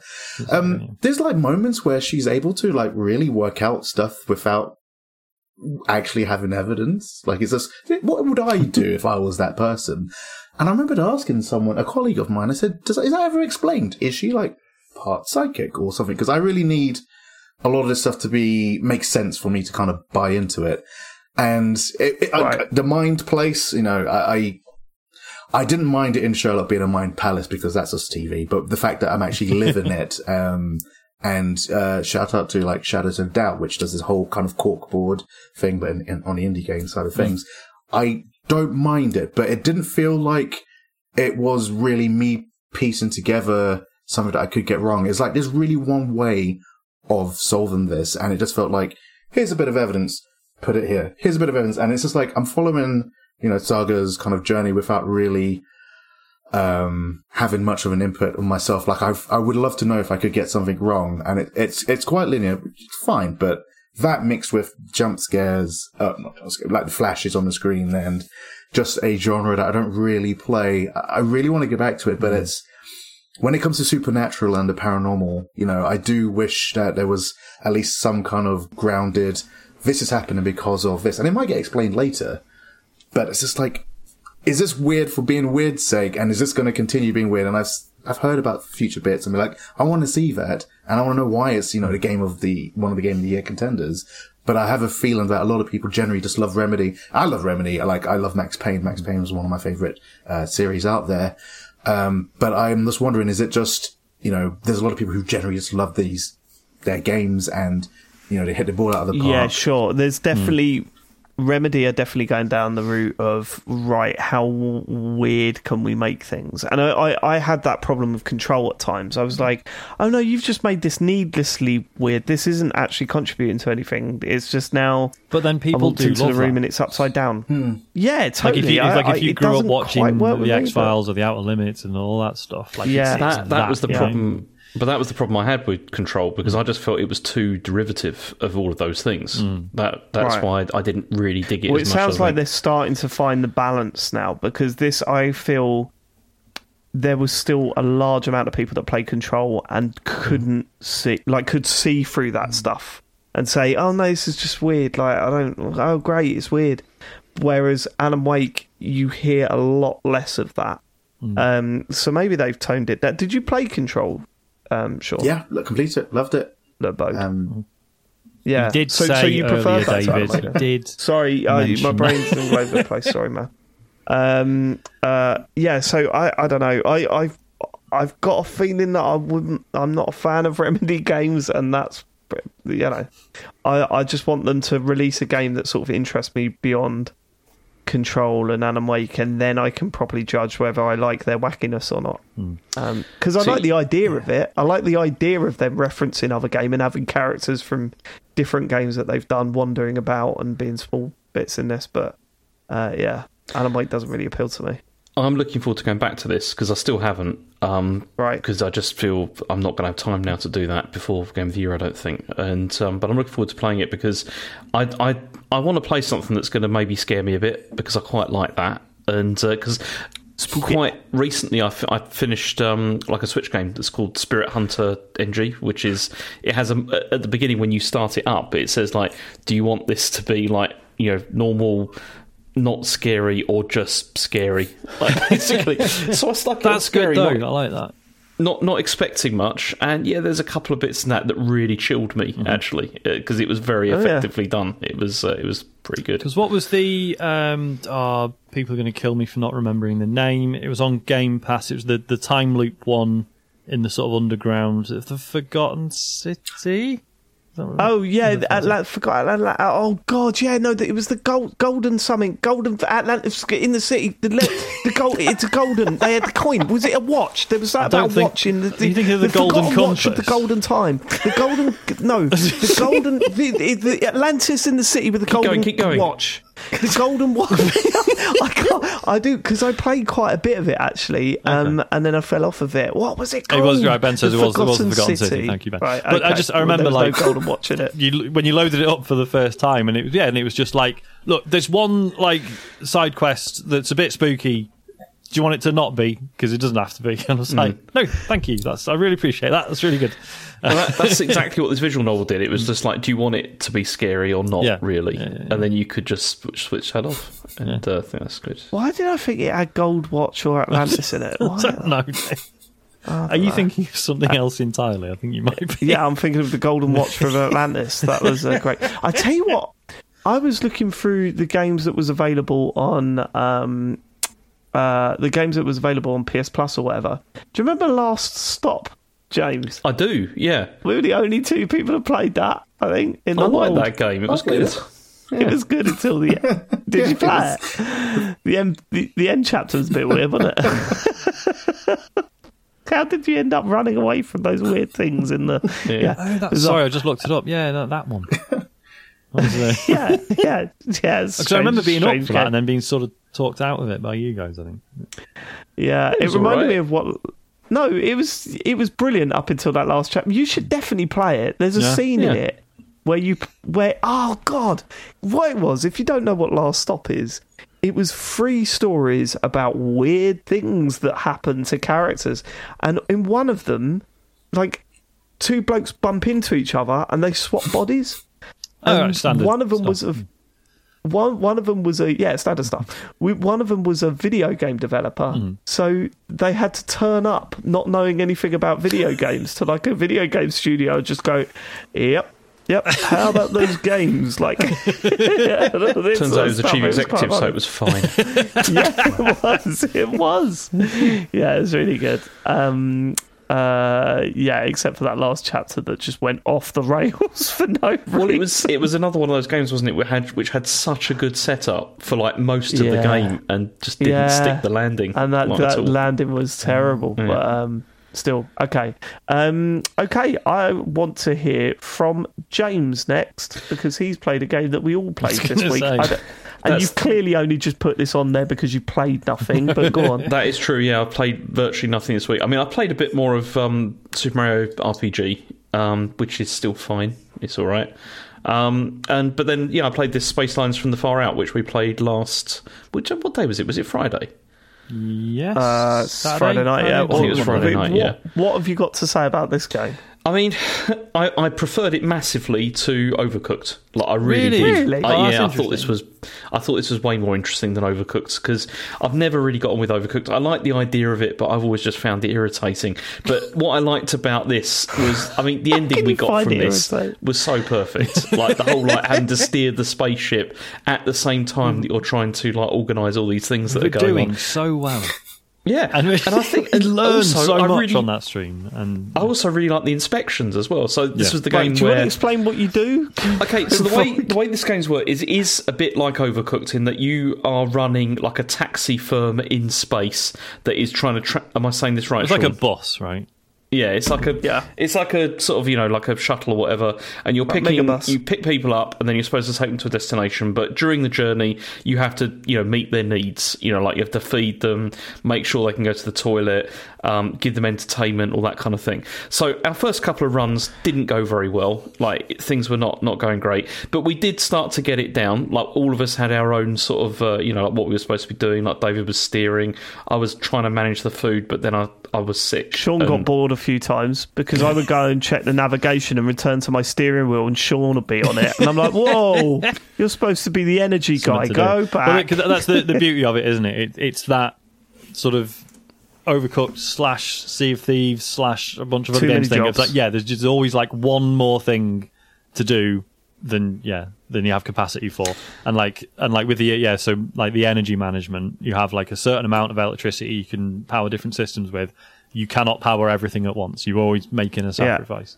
and it So like, works. spent most of the time saying like, "Can you please put the oven, Turn back, the on? oven back on. People are hungry." And it's like people get on rerouting it. I mean, the the other thing we learned from this is you don't let Mat Murray near a phone either. No, that Um, was weird. Because Yeah. That was super weird, Yeah. and he just seemed really angry at the game We about were, it. So we were what happened desperate is that for fuel. I mean, we needed petrol, right? Yeah, we were going past Yeah. the fuel depot, and Mat's job was to answer the phone, and then we sort of docked, and then he was supposed to use the phone again to get us fueled up, and then we just left with no fuel, and then we ran out of fuel and fuel. died. Yeah. That's out of fuel and died. Yeah, But the Yeah. ending, the ending we got. Can I? st- Oh, ah, I shouldn't spoil it. Nah, don't spoil it. you shouldn't Let's spoil it. spoil. But we it was got an ending It was on a run that we thought was going to go on for a long time, Yeah. and suddenly it didn't. we didn't power something that we should have powered, and Yeah. we ended up. Yeah. It was kinda good perfect, I'm not blaming you, Sean. I'm not blaming you because it at the time I was thinking, yeah, we don't need it, Mhm. and then we realised that We we did, did. we did. So I, don't- I just saw James Sean's face then was like screwing up as if to go, but you were on You- the you steering, steering." wheel. yeah, but I couldn't see in front. right, okay. No, it's fine. It's fine. Uh, that stream that stream's available. Um, Sean, what what have you got for us this week? So you know how it's like nearly game of the year time, and we've all got It stuff really we want to get finished. Make sure we're all you know you know know what we're we're nominating, what we're talking about, blah blah blah blah. blah. Uh, so you know, really good time to get into like an old online uh, game that no one really plays anymore. Um, so we we talked when we were talking about what to stream uh, for the Patreon thing this week. We we floated uh, Red Dead Online, which is currently on sale on the Xbox. I've already got it. Like I mean, back in the day, I played it on PS4. Um, later, got it on PC just because I'd got a new graphics card and it was going cheap. So I thought, why not? It'd be nice to look at. Um, and then yeah, so we we talked about doing a stream of it, which we we may yet at some point, don't know. Um, but yeah, I was like, you know what? It's like eight quid. Like I'll I'll get it on the Xbox. Um, yeah, weirdly got into it.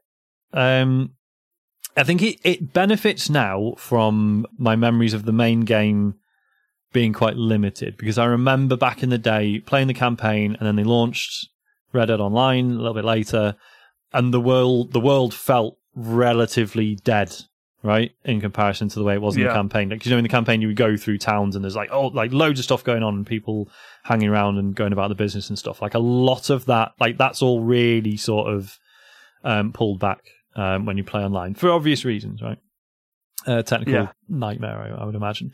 Um and also like but then also back in the day like obviously there was a lot of people playing it and a lot of them were arseholes and you would it was a lot of just riding around and then oh I've been shot.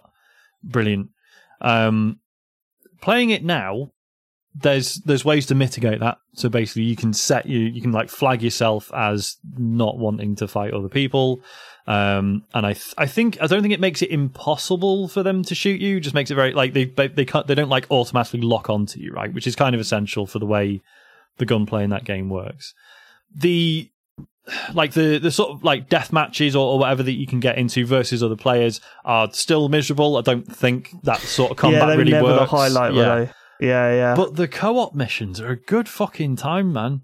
Like really? the fact, like obviously, it can never have like I totally understand why it's not as big as GTA Online, right? Because GTA Online, the scope is is so much wider because it's like you know, yeah, you can have a fucking flying car, you can have an underground base with a massive lorry in it that you drive out, and it's got guns on it and and all this weird shit. Like you can do all that in GTA, and it's just kind of inherently silly. So why not? Whereas Red Dead is very much restricted by the setting, right?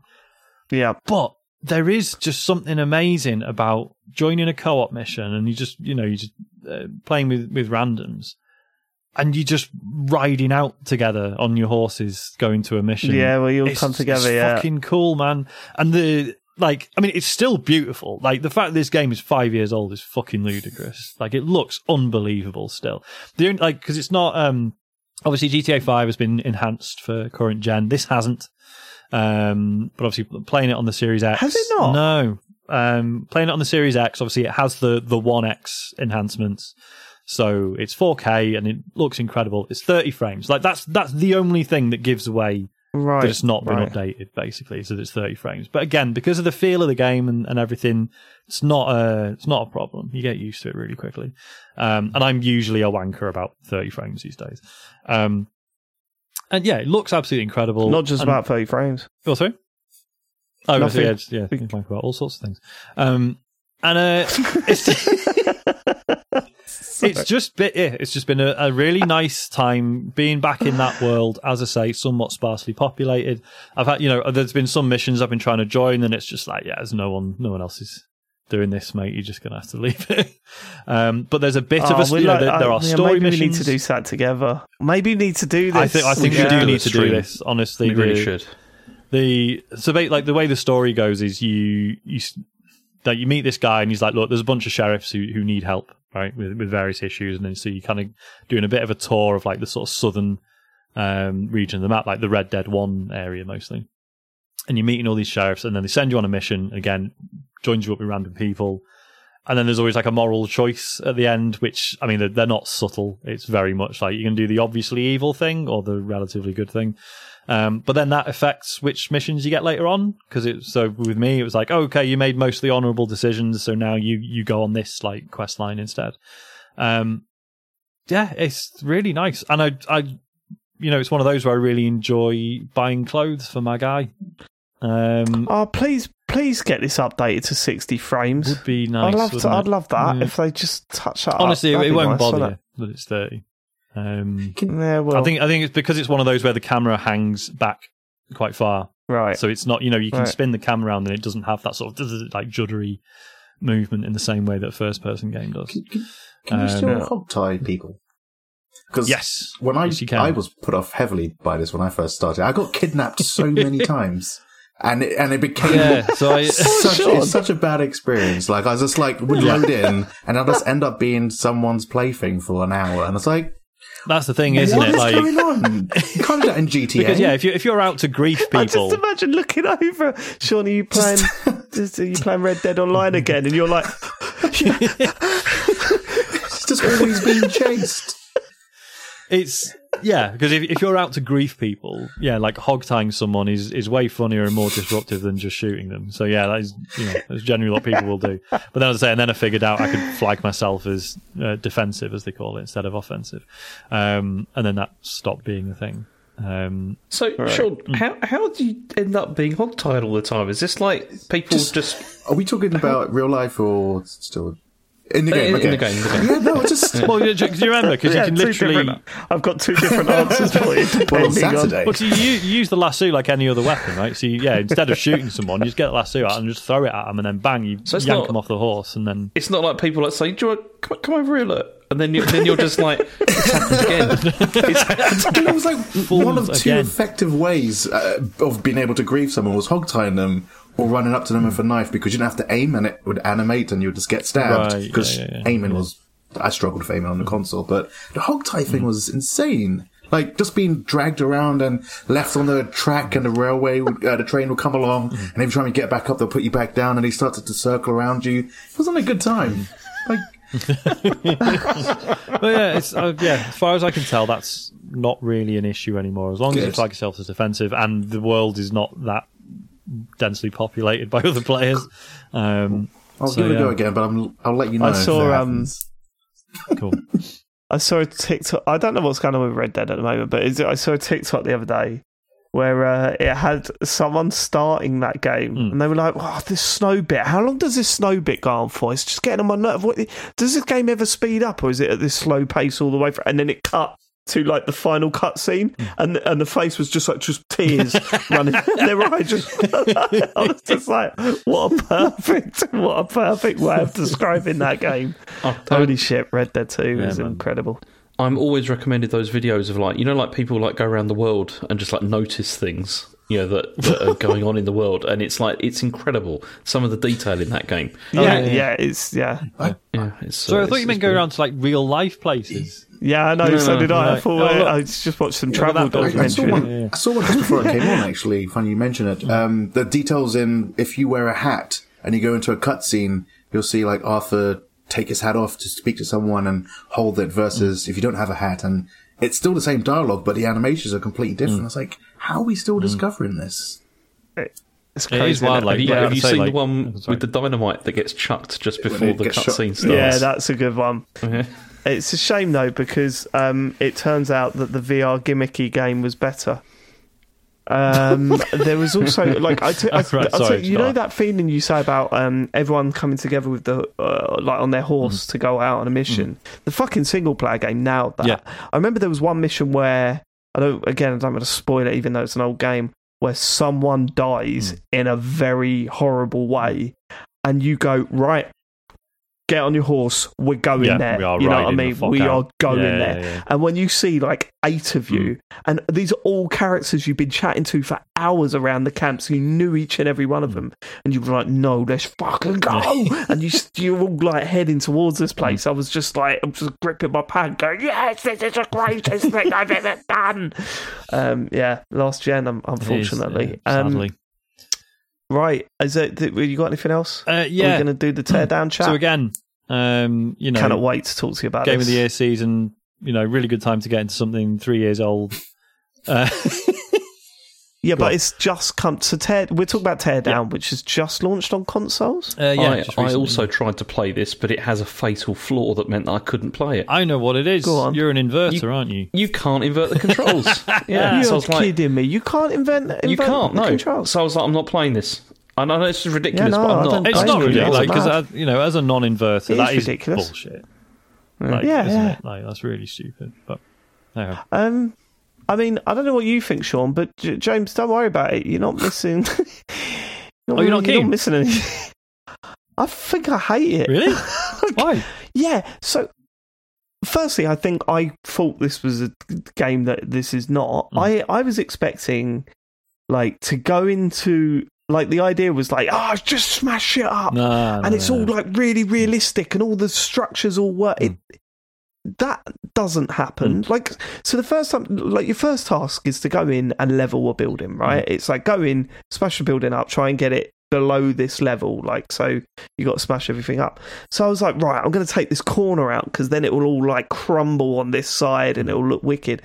But it's like Minecraft, isn't it? It's like, oh no, it stays up. There's no structural inte- integrity. Yeah, as long as one, to the as long as one pixel is holding it up, it'll. if one Yeah. pixel is holding it up, it's holding the whole thing up. Hmm. And I was like, oh, that's not what I wanted. I wanted everything to fucking just like disintegrate as it's like, and, and for me to tactically take things down and stuff. Hmm. I thought that's what teardown was.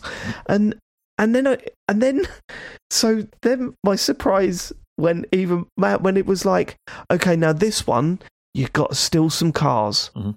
And I was like, okay. So I'll get in the car and I'll drive off. Wee, wee, wee. Right, you've got 60 oh, seconds. Nah, come on, it explains all that. Don't act like Well, don't yeah, act like the that's the game's beforehand. fault. no, it's not the game's fault, Mm. but that is not what I wanted out of a game like Okay. this. This is just not what I wanted out of a game like this. Or, alternatively, I completely misunderstood what this game Mm. is about. Like, I genuinely thought this was a destruction game.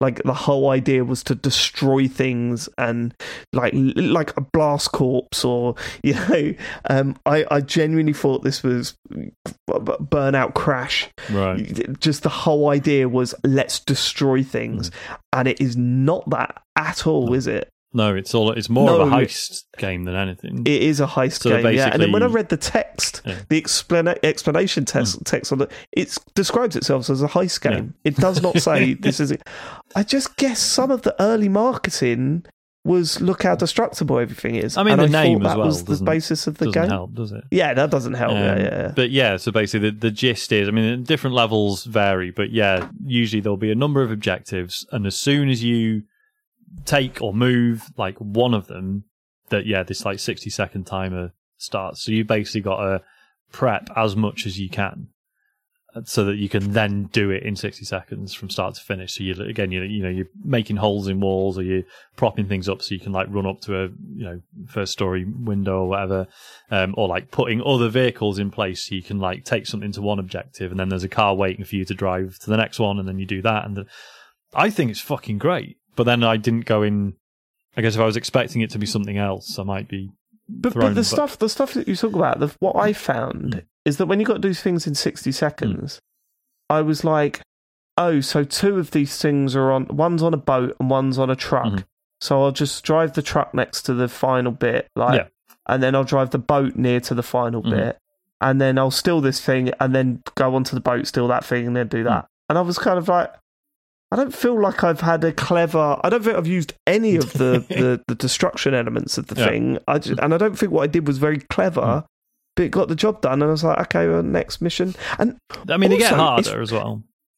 sure, that's still sure, quite I'm, early on, I, but I'm yeah. sure they do, yeah. But but like um, and there was also this weird thing where it was like I didn't know I was supposed to be a bad guy in this. Like, I, yeah, I didn't know that. Very to much be fair, like like, everything you're doing is Yeah. fully illegal. Um, yeah, yeah. So the idea is is that you start off in your little like house, and then you get emails from clients that say we want you to do this. And but and I thought it was like okay, we we need this taken down so we can build our new mall. So please, we bought the site now. You can come and uh, destroy this building any way you want, and uh, and you know then we'll build what we want to build. But it's not. It's like I fucking hate this guy and I hate his cars. So can you go and just drive him into the ocean, please? And you're like, so you're breaking into this guy's house and driving his cars into the ocean. It's really weird, isn't it? It's I, I, James. I think you'd Um, like this because there's a bit of Hitman to it as well. Just Oh, in terms of that, like learning the map and figuring out, yeah, just the sort of, yeah, it's like like a puzzle box in a way. See, sadly, my broken don't brain won't allow me to play it because I I don't know. I, I, I don't see the Hitman thing at all. No? I'd re- I just I am not having a good time with it. Uh, In Oh, fact, well, actually, I, shame. I genuinely done. thought you'd you like this. So Yeah, I kind of hate it. I think I think because I went into it expecting things to be so destructible, and there's so much in the way of that. There's so much working against it being a destructible game. You know, like the f- the second map you go in, there's just loads of blockwork, Mm. and and oh, you could that won't work with your your hammer. Mm. So, and you're like, okay, well, why? That's not fun. And then and then um. I so I was thinking maybe I'm just playing the wrong game mode. Let's hmm. ignore the campaign.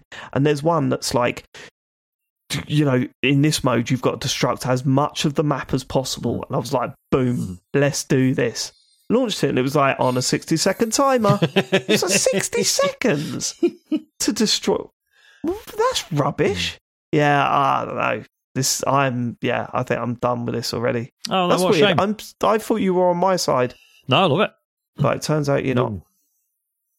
Okay. awkward. All right, Teardown. that was available on PS Plus. This is the thing because Mm.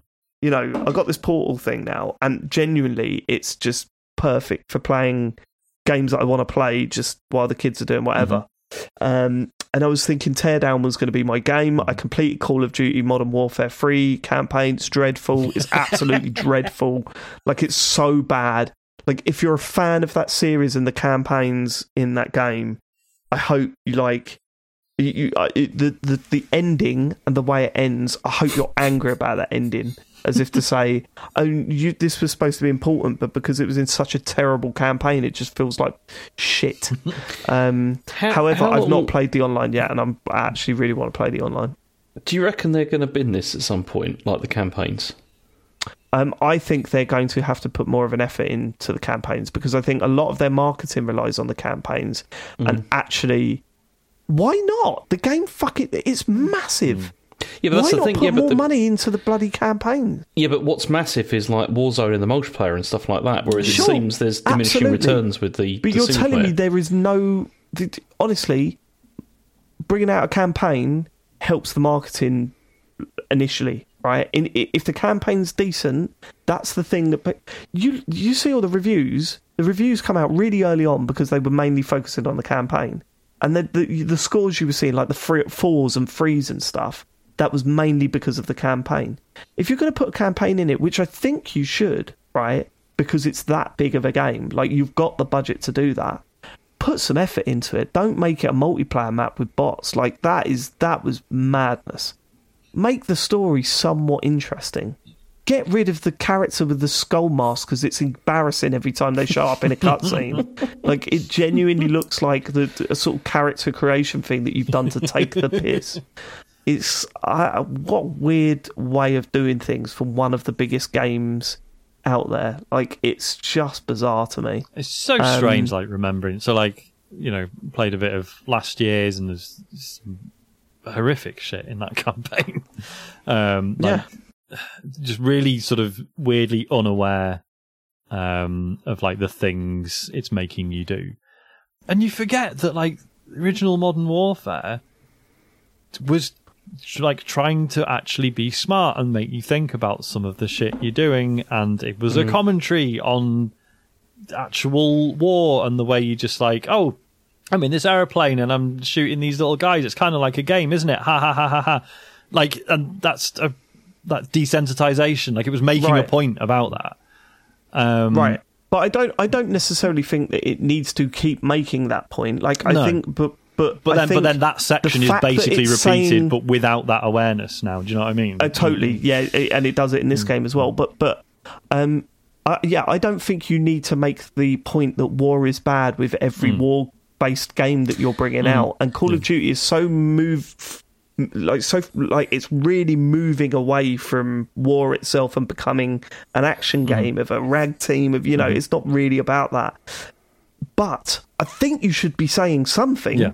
like this says nothing. Like there's nothing there. There's But that- that's it's saying nothing about while, war. though, it's saying it? nothing about um uh, uh, uh, anything really. It's just a mess. Like it's just just dull it's weird um and for a game that sells makes so much money you just kind of think well do something you know? Um uh so anyway what i was saying was that i finished that. I thought teardown was going to be my game. That's why i bought the ps plus thing. Um and it turns out that maybe it's not because I was looking at the games on offer and uh, I downloaded Judgment.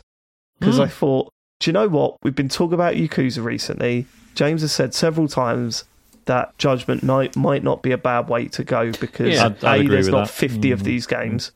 And it's a new story and new characters, Put not on relying easy. on stuff. Put it on easy. I've put it on easy. I've put it on easy. You know what I'm like with the, the, the combat. The combat, I it would have to do a lot to turn it into a fun game to play from the Yakuza. The time I spent with Yakuza. However, um, I'm quite looking forward to like if I love this, I've got two very long games to play over Christmas. Yeah, this could yeah, possibly be my Christmas thing. hmm So, do you, you judgment is a thumbs up then, James? Is it? Yeah, I mean, I yeah, I really, I mean, I liked it a lot, but um, I, I still haven't played the sequel yet. Like I've, I've owned it since it came out, but I just never I got round to it Well, both of these games are on the PS Premium thing, Oh, so yeah. um, yeah, I will be, I will be playing them. Mm-hmm.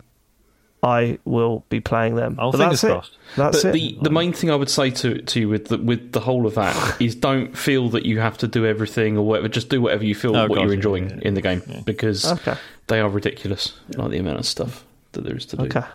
I'll see. I'll see. I'll have a full judgment Hey, in uh, a couple of weeks. Do you reckon I'm the first one to make that joke? I reckon I might be. Yeah, definitely. Yeah. Forever. Should we get some questions? Because that's what we've been planning this week, and we've been running for quite a long time. Yeah. Um, Tris, Tristate, Tri-State. I'm going to go with Tristate. Uh, Dear TCGS, have you ever found yourself doing something extremely stupid during a gaming session while in a daze? The other night I was playing Spider-Man Miles Morales on my PS Portal getting ready for Spider-Man 2. After saving, I quit to the main menu and in my tired and sleepy state, deleted my save file, wiping 60% progress of the game for good. I really hope you find people can confirm that I'm not the only one who's done something stupid while not really realizing what was happening at the time. Love the show and thanks for the time and effort you put in. Can he not? If he's got PlayStation Plus, does he not just get that Oh, yeah, back Could you not from the cloud? Yeah, yeah, yeah. yeah. Yeah, from the cloud. Because I've done that before. Have you? Have you? No, no, I not that specifically, but I've had it with. I think it was a game I was streaming actually, where the game crashed. It was one of those Dark Pictures games, and the game crashed and it corrupted the save game. And I was like, oh, I'm, I'm not starting this back from beginning again. And yeah, I just downloaded the earlier one, and it was fine. So that might be possible. I um, yeah, I remember finding out. Can I spoil Nier Automata now? Yeah. Um, there's Warning. basically there's an if you play Nier ending um, that will delete your save file, and that's part of. And it's really smart. Like it makes a, a really nice and interesting point with it. It's really beautifully done. Until you realise that you can just re-download your save from PlayStation Plus, and yeah, but that's fine. That's cool. I like that. That's uh, Yeah. fine. I'd rather that than not being able to do it. Just go, Hmm. yeah, you have made a good point. So there's my save file gone. like, do you know what I mean? Like, just don't delete my save file. Like, the, I see. I, I appreciate the it. ones But uh, yeah, The ones that stick out to me was there was one where I was so on edge walking through one of the castles in Elden Ring. I ran out like I was running everywhere, right? Because I was so scared of everything around me. Um, because they were like I was way under level for that area, and then I found one enemy. I just went straight up and went what? And as I was diving in with my axe or whatever I had, they went, "Hello!" I went, "Oh no! oh man.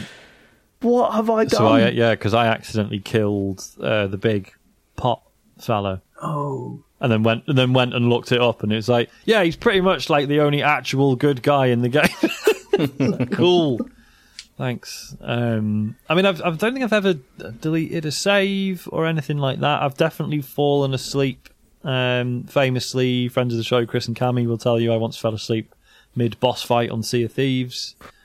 Um, I remember like playing like quite a bit of Destiny 2 when Isaac was a baby and just waking up and I was just like shooting a wall or whatever and just like, oh Christ. Um, driving Not, not games selling are... Sea of Thieves there, Sean. What, sorry? not selling Sea of Thieves there, you know? No, I was tired. Um, this is when like, this is like peak COVID, and we were playing till like two in the morning on, on the rag. Um, yeah, playing driving games is terrifying when you're really sleepy because you realise how fucking dangerous it is to drive when you're really tired because you will crash into things and it's and you just get that split second of like oh fuck bang and it's yeah horrible.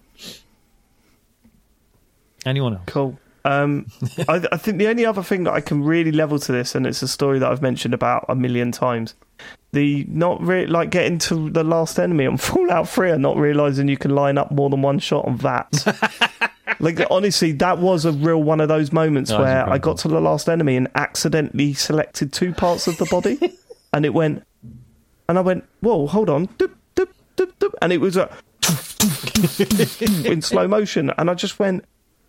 Oh my god, what have I been doing? Literally going into that, selecting one thing, shooting, going back into that, selecting one thing, shooting. I was like, why? I have wasted so much of my life on this Do you remember? Because I, it's- probably just went, yeah, through the tutorial. Uh, speaking ill of Matt while he's not here, um, what was the I f- forget what it was called? The Zelda rhythm one that was by the Crypt of the Necro Dancer people. What was it called? Cadence of Oh, uh, Hyrule. That's the one. Yeah, Cadence, Cadence of of Hyrule. Didn't he like yeah. finish that without realizing there was like a you could like buy items and stuff to improve his character? Yeah, he could. He didn't realize he could update. Up, Mm. yeah, um, it- yeah. So he It actually was- wasn't like accidentally skill tree one broed it. Um, so yeah, well done. Uh, Level up. yeah, that was funny. yeah. Uh, MD Uh, Sean, you got an oh, answer sorry. to this one? I just think I can't. I don't have any great ones, but I have a I have a sleepy one. It happened a few weeks ago. I was playing through Oxenfree two. Uh, I was really really pumped to play through this because I enjoyed the first one. Um, and without spoilers, towards the end, there's just like a series of conversations that have that lead up to the final decision.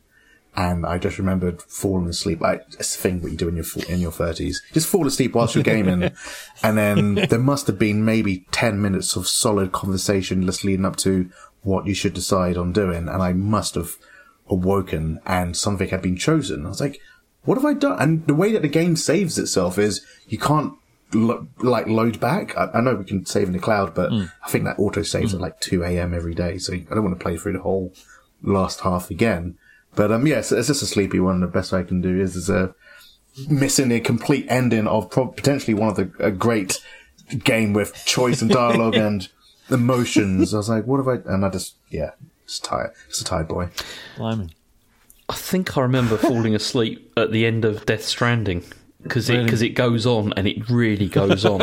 but I remember sort of like kind of like waking up and it's like a Hideo Kojima game, but it's like that that doesn't help because that comes the up start like every couple end? of minutes. It's- That's another game that I downloaded to try and play on my t- portal. If uh, if I get yeah, if I get if I'm not don't quite get into Judgment, that's like the next one that I've.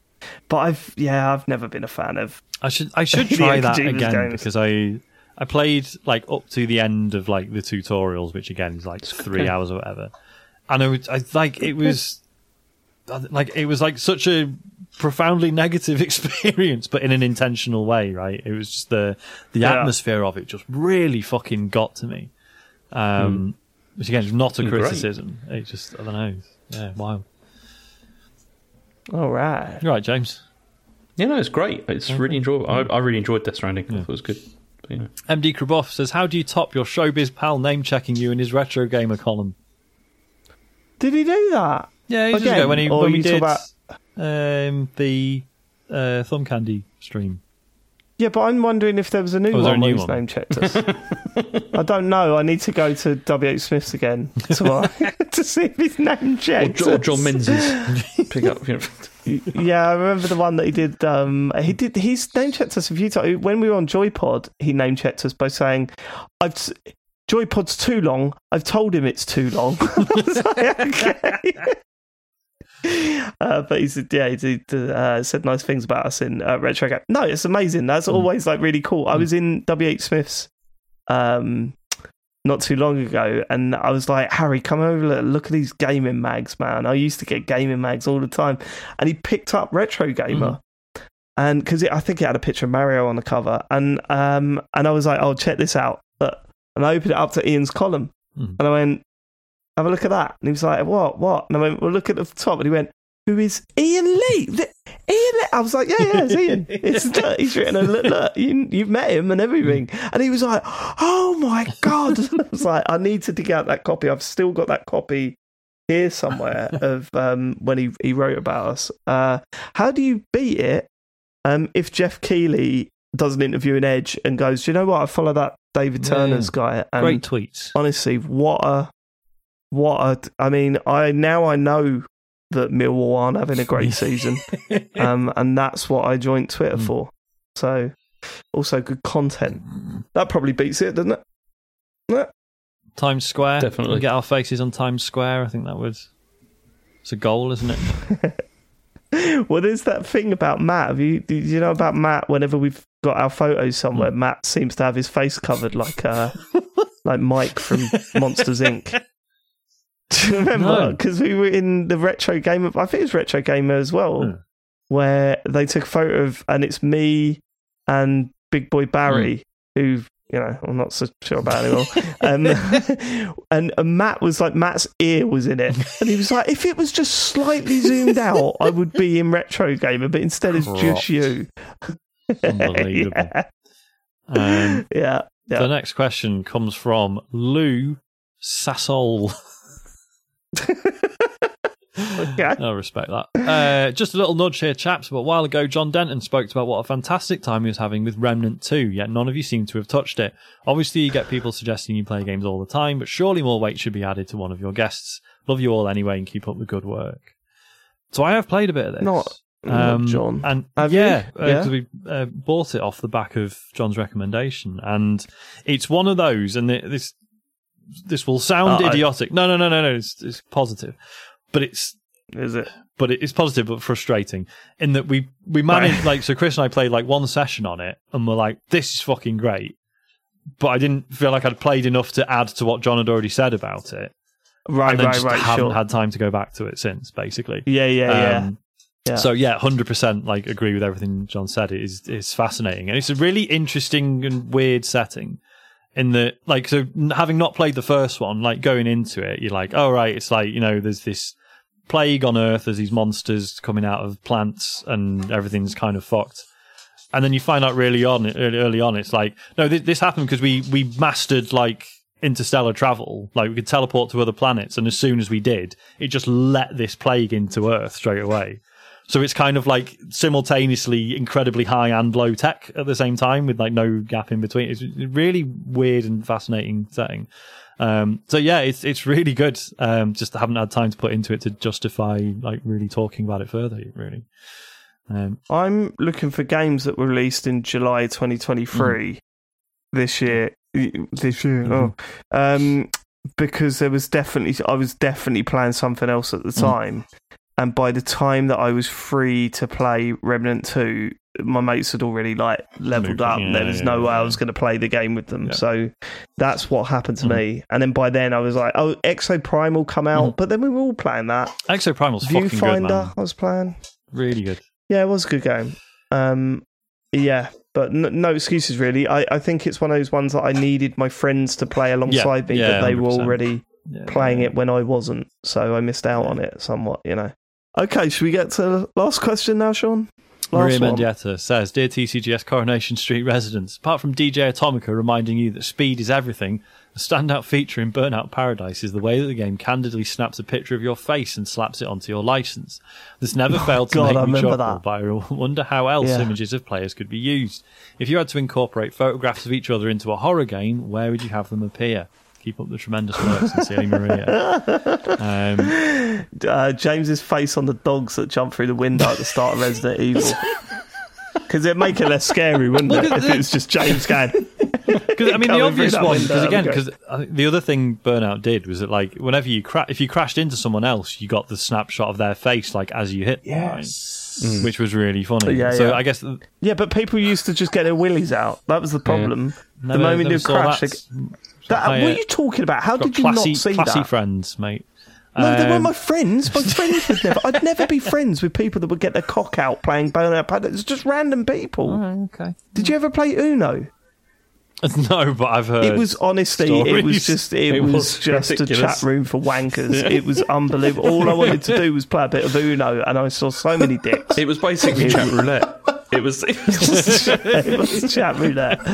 Um, uh, but yeah, no, that was it. You you you crash into someone in, in Burnout Paradise, and the thing would come up, just a cock. It was just a penis on the thing.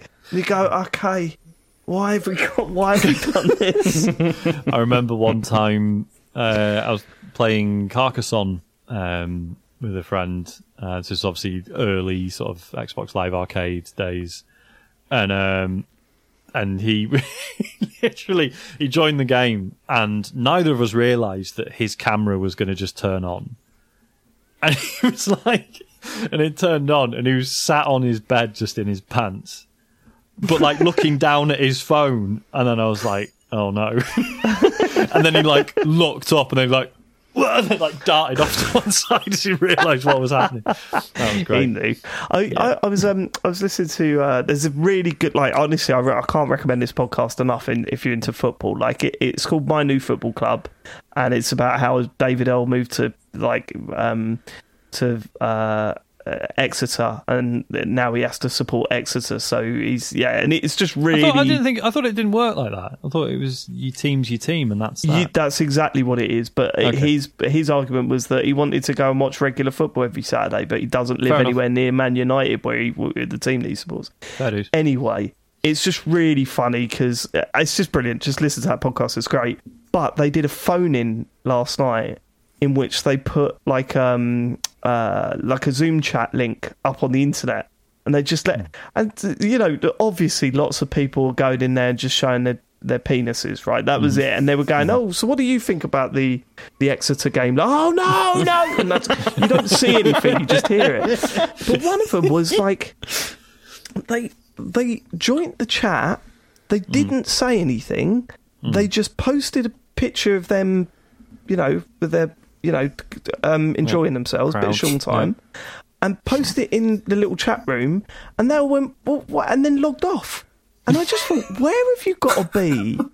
Like, what's going on where you've gone? I'm going to go onto this chat room where they talk about football, like on this football podcast, and send them a picture of me, you know, pl- playing with myself. Like, what's going through? Yeah, yeah, Yeah, I've because done that it's, now. it's I not can like log off. if you were into that sort of thing, that's not. You're not going. Oh well, I better listen to this football podcast in case this turns out to be an oh, avenue exactly. for my Exeter fetish. Football Club. Exactly. It's like, and just and just going. Do you know what? I oh god, do we need any bread? Because I might go. I might pop that. Do you know what I mean? And just Yeah. getting on with your life. It Yeah, just I can't wrap my head around what what So how that happens. Yeah, but there you go. So what was this? Mary, me, Mary, Mendieta. Um, Sorry, I've given our your faces because I was going to say. So the obvious equivalent is like a horror game where yeah, it takes a picture of your face when you get got by a monster or, or whatever, and it's just you go. Yeah. Uh, you know. I mean, this this is this has happened to your face loads of times, Dave, hasn't it? Because they do this with you know the Thomas Tank Engine. He's in everything now. You know these horror games. I'm not Thomas the Tank Engine. Oh, no, it's the I other one, am sorry, one yeah. of the yeah the troublesome trucks. That's the one, yeah, You've yeah. seen it. Uh, sorry, Yeah, Sean. yeah, You know what we're talking about? yeah, I've got the book. Um, no, you know what A bit? Could you imagine if you were playing a game like with a helmet, like Dead Space or whatever, and then Hmm. you saw the reflection in the visor and it was a picture of your friend instead of like the character or whatever. Could you imagine that? Like you shot a rocket and it'd be Matt, you'd see a reflection of Matt Murray's face and you go, oh, oh, this is scary and also, oh, I'm Matt. I would I would probably suggest you know like when you beat a boss in, in a Dark Souls like game. Imagine having like a photo taken every time you have beaten someone, but it's either going to be a mixture between people just like Yes. cheering or dabbing. But you know, already like the PlayStation already captures audio when you get a, a trophy. So imagine that with Yeah, they a do, yeah. photo of just someone elated and or being inappropriate when they beat a boss. Um, I think loads of mine would just be, be me going like, oh, thank sweat. fuck. Yeah, but we all think that, but that's not what it's going to be, isn't it? It's it, it would be us just looking gormless. Like no one actually like expresses anything in their face when they do something like. It's like um the amount of times like I love the image of someone posting that laughing emoji when really when you're looking at the face they're just like looking at the mm. phone, no reaction. yeah. Lol, Yeah. I'm laughing out loud. They're, they're not laughing out loud. They're never laughing out loud. You know, it's it's I don't it's know, that Dave. thing. So occasionally, I'm laughing out loud at Yeah, some of those only videos. when I send you the little video of the woman spinning around underneath the helicopter. That's the, Because I mean, because Off New used to ask. again. I mean, she doesn't bother anymore because she knows what the answer's going to be. But yeah, she used to be like, "Oh, what's what are you laughing at on your phone?" And I'd be like, "It's fucking six layers deep in references and Yes. nerd shit. It's not. There's no point me explaining." yeah, Joe never asks. She just tells me to shut up. Uh, okay. That's um, That's, That's it, it, is it? Well, let's go. let's get to socials. Um, Sean, no, James does the socials, doesn't he? It does. Let's go. Okay, so uh, coming up on TCGS, we've got no stream on Thursday this week, but I'm streaming some PSVR 2 on Friday with the Dark Pictures uh, Switchback VR. Um, if you do have Amazon Prime, uh, then you could subscribe to us on Twitch. We would really appreciate the support. When you said And with the dark also have a pictures, I thought they were like a comedy troupe that you, got involved. Me and the dark pictures are going to be. Uh... God, sorry. Uh, we also have a Patreon at patreon.com slash TCGS, and for everything else, including t shirts and other merchandise and stuff, which will be ideal for Christmas, uh, you can visit our website at tcgs.co. So thank you. Then we will catch you next Hello. week. Sean Labode, Oh, sorry, thank not you so much for joining us. Um, uh, God, I cannot believe it's been a year. We will see you in another year's time. Not a day soon. no, no, it was great. It's great having you back on again, man. Thank you so much for uh, for being here. Do you want to send anyone anywhere? Have you got a plug to, to make? Or what's, what's the Uh, I'm here? just Sean Labode on all formats, so yeah, you'll find me. You'll find me somewhere. But um, yeah, thank you. Find Sean Labode on the internet, and we will catch you next week for some more video game chit chat, which will be our last one before the draft. Thanks for living it. Goodbye, everyone. Goodbye. Ta-ra. Goodbye.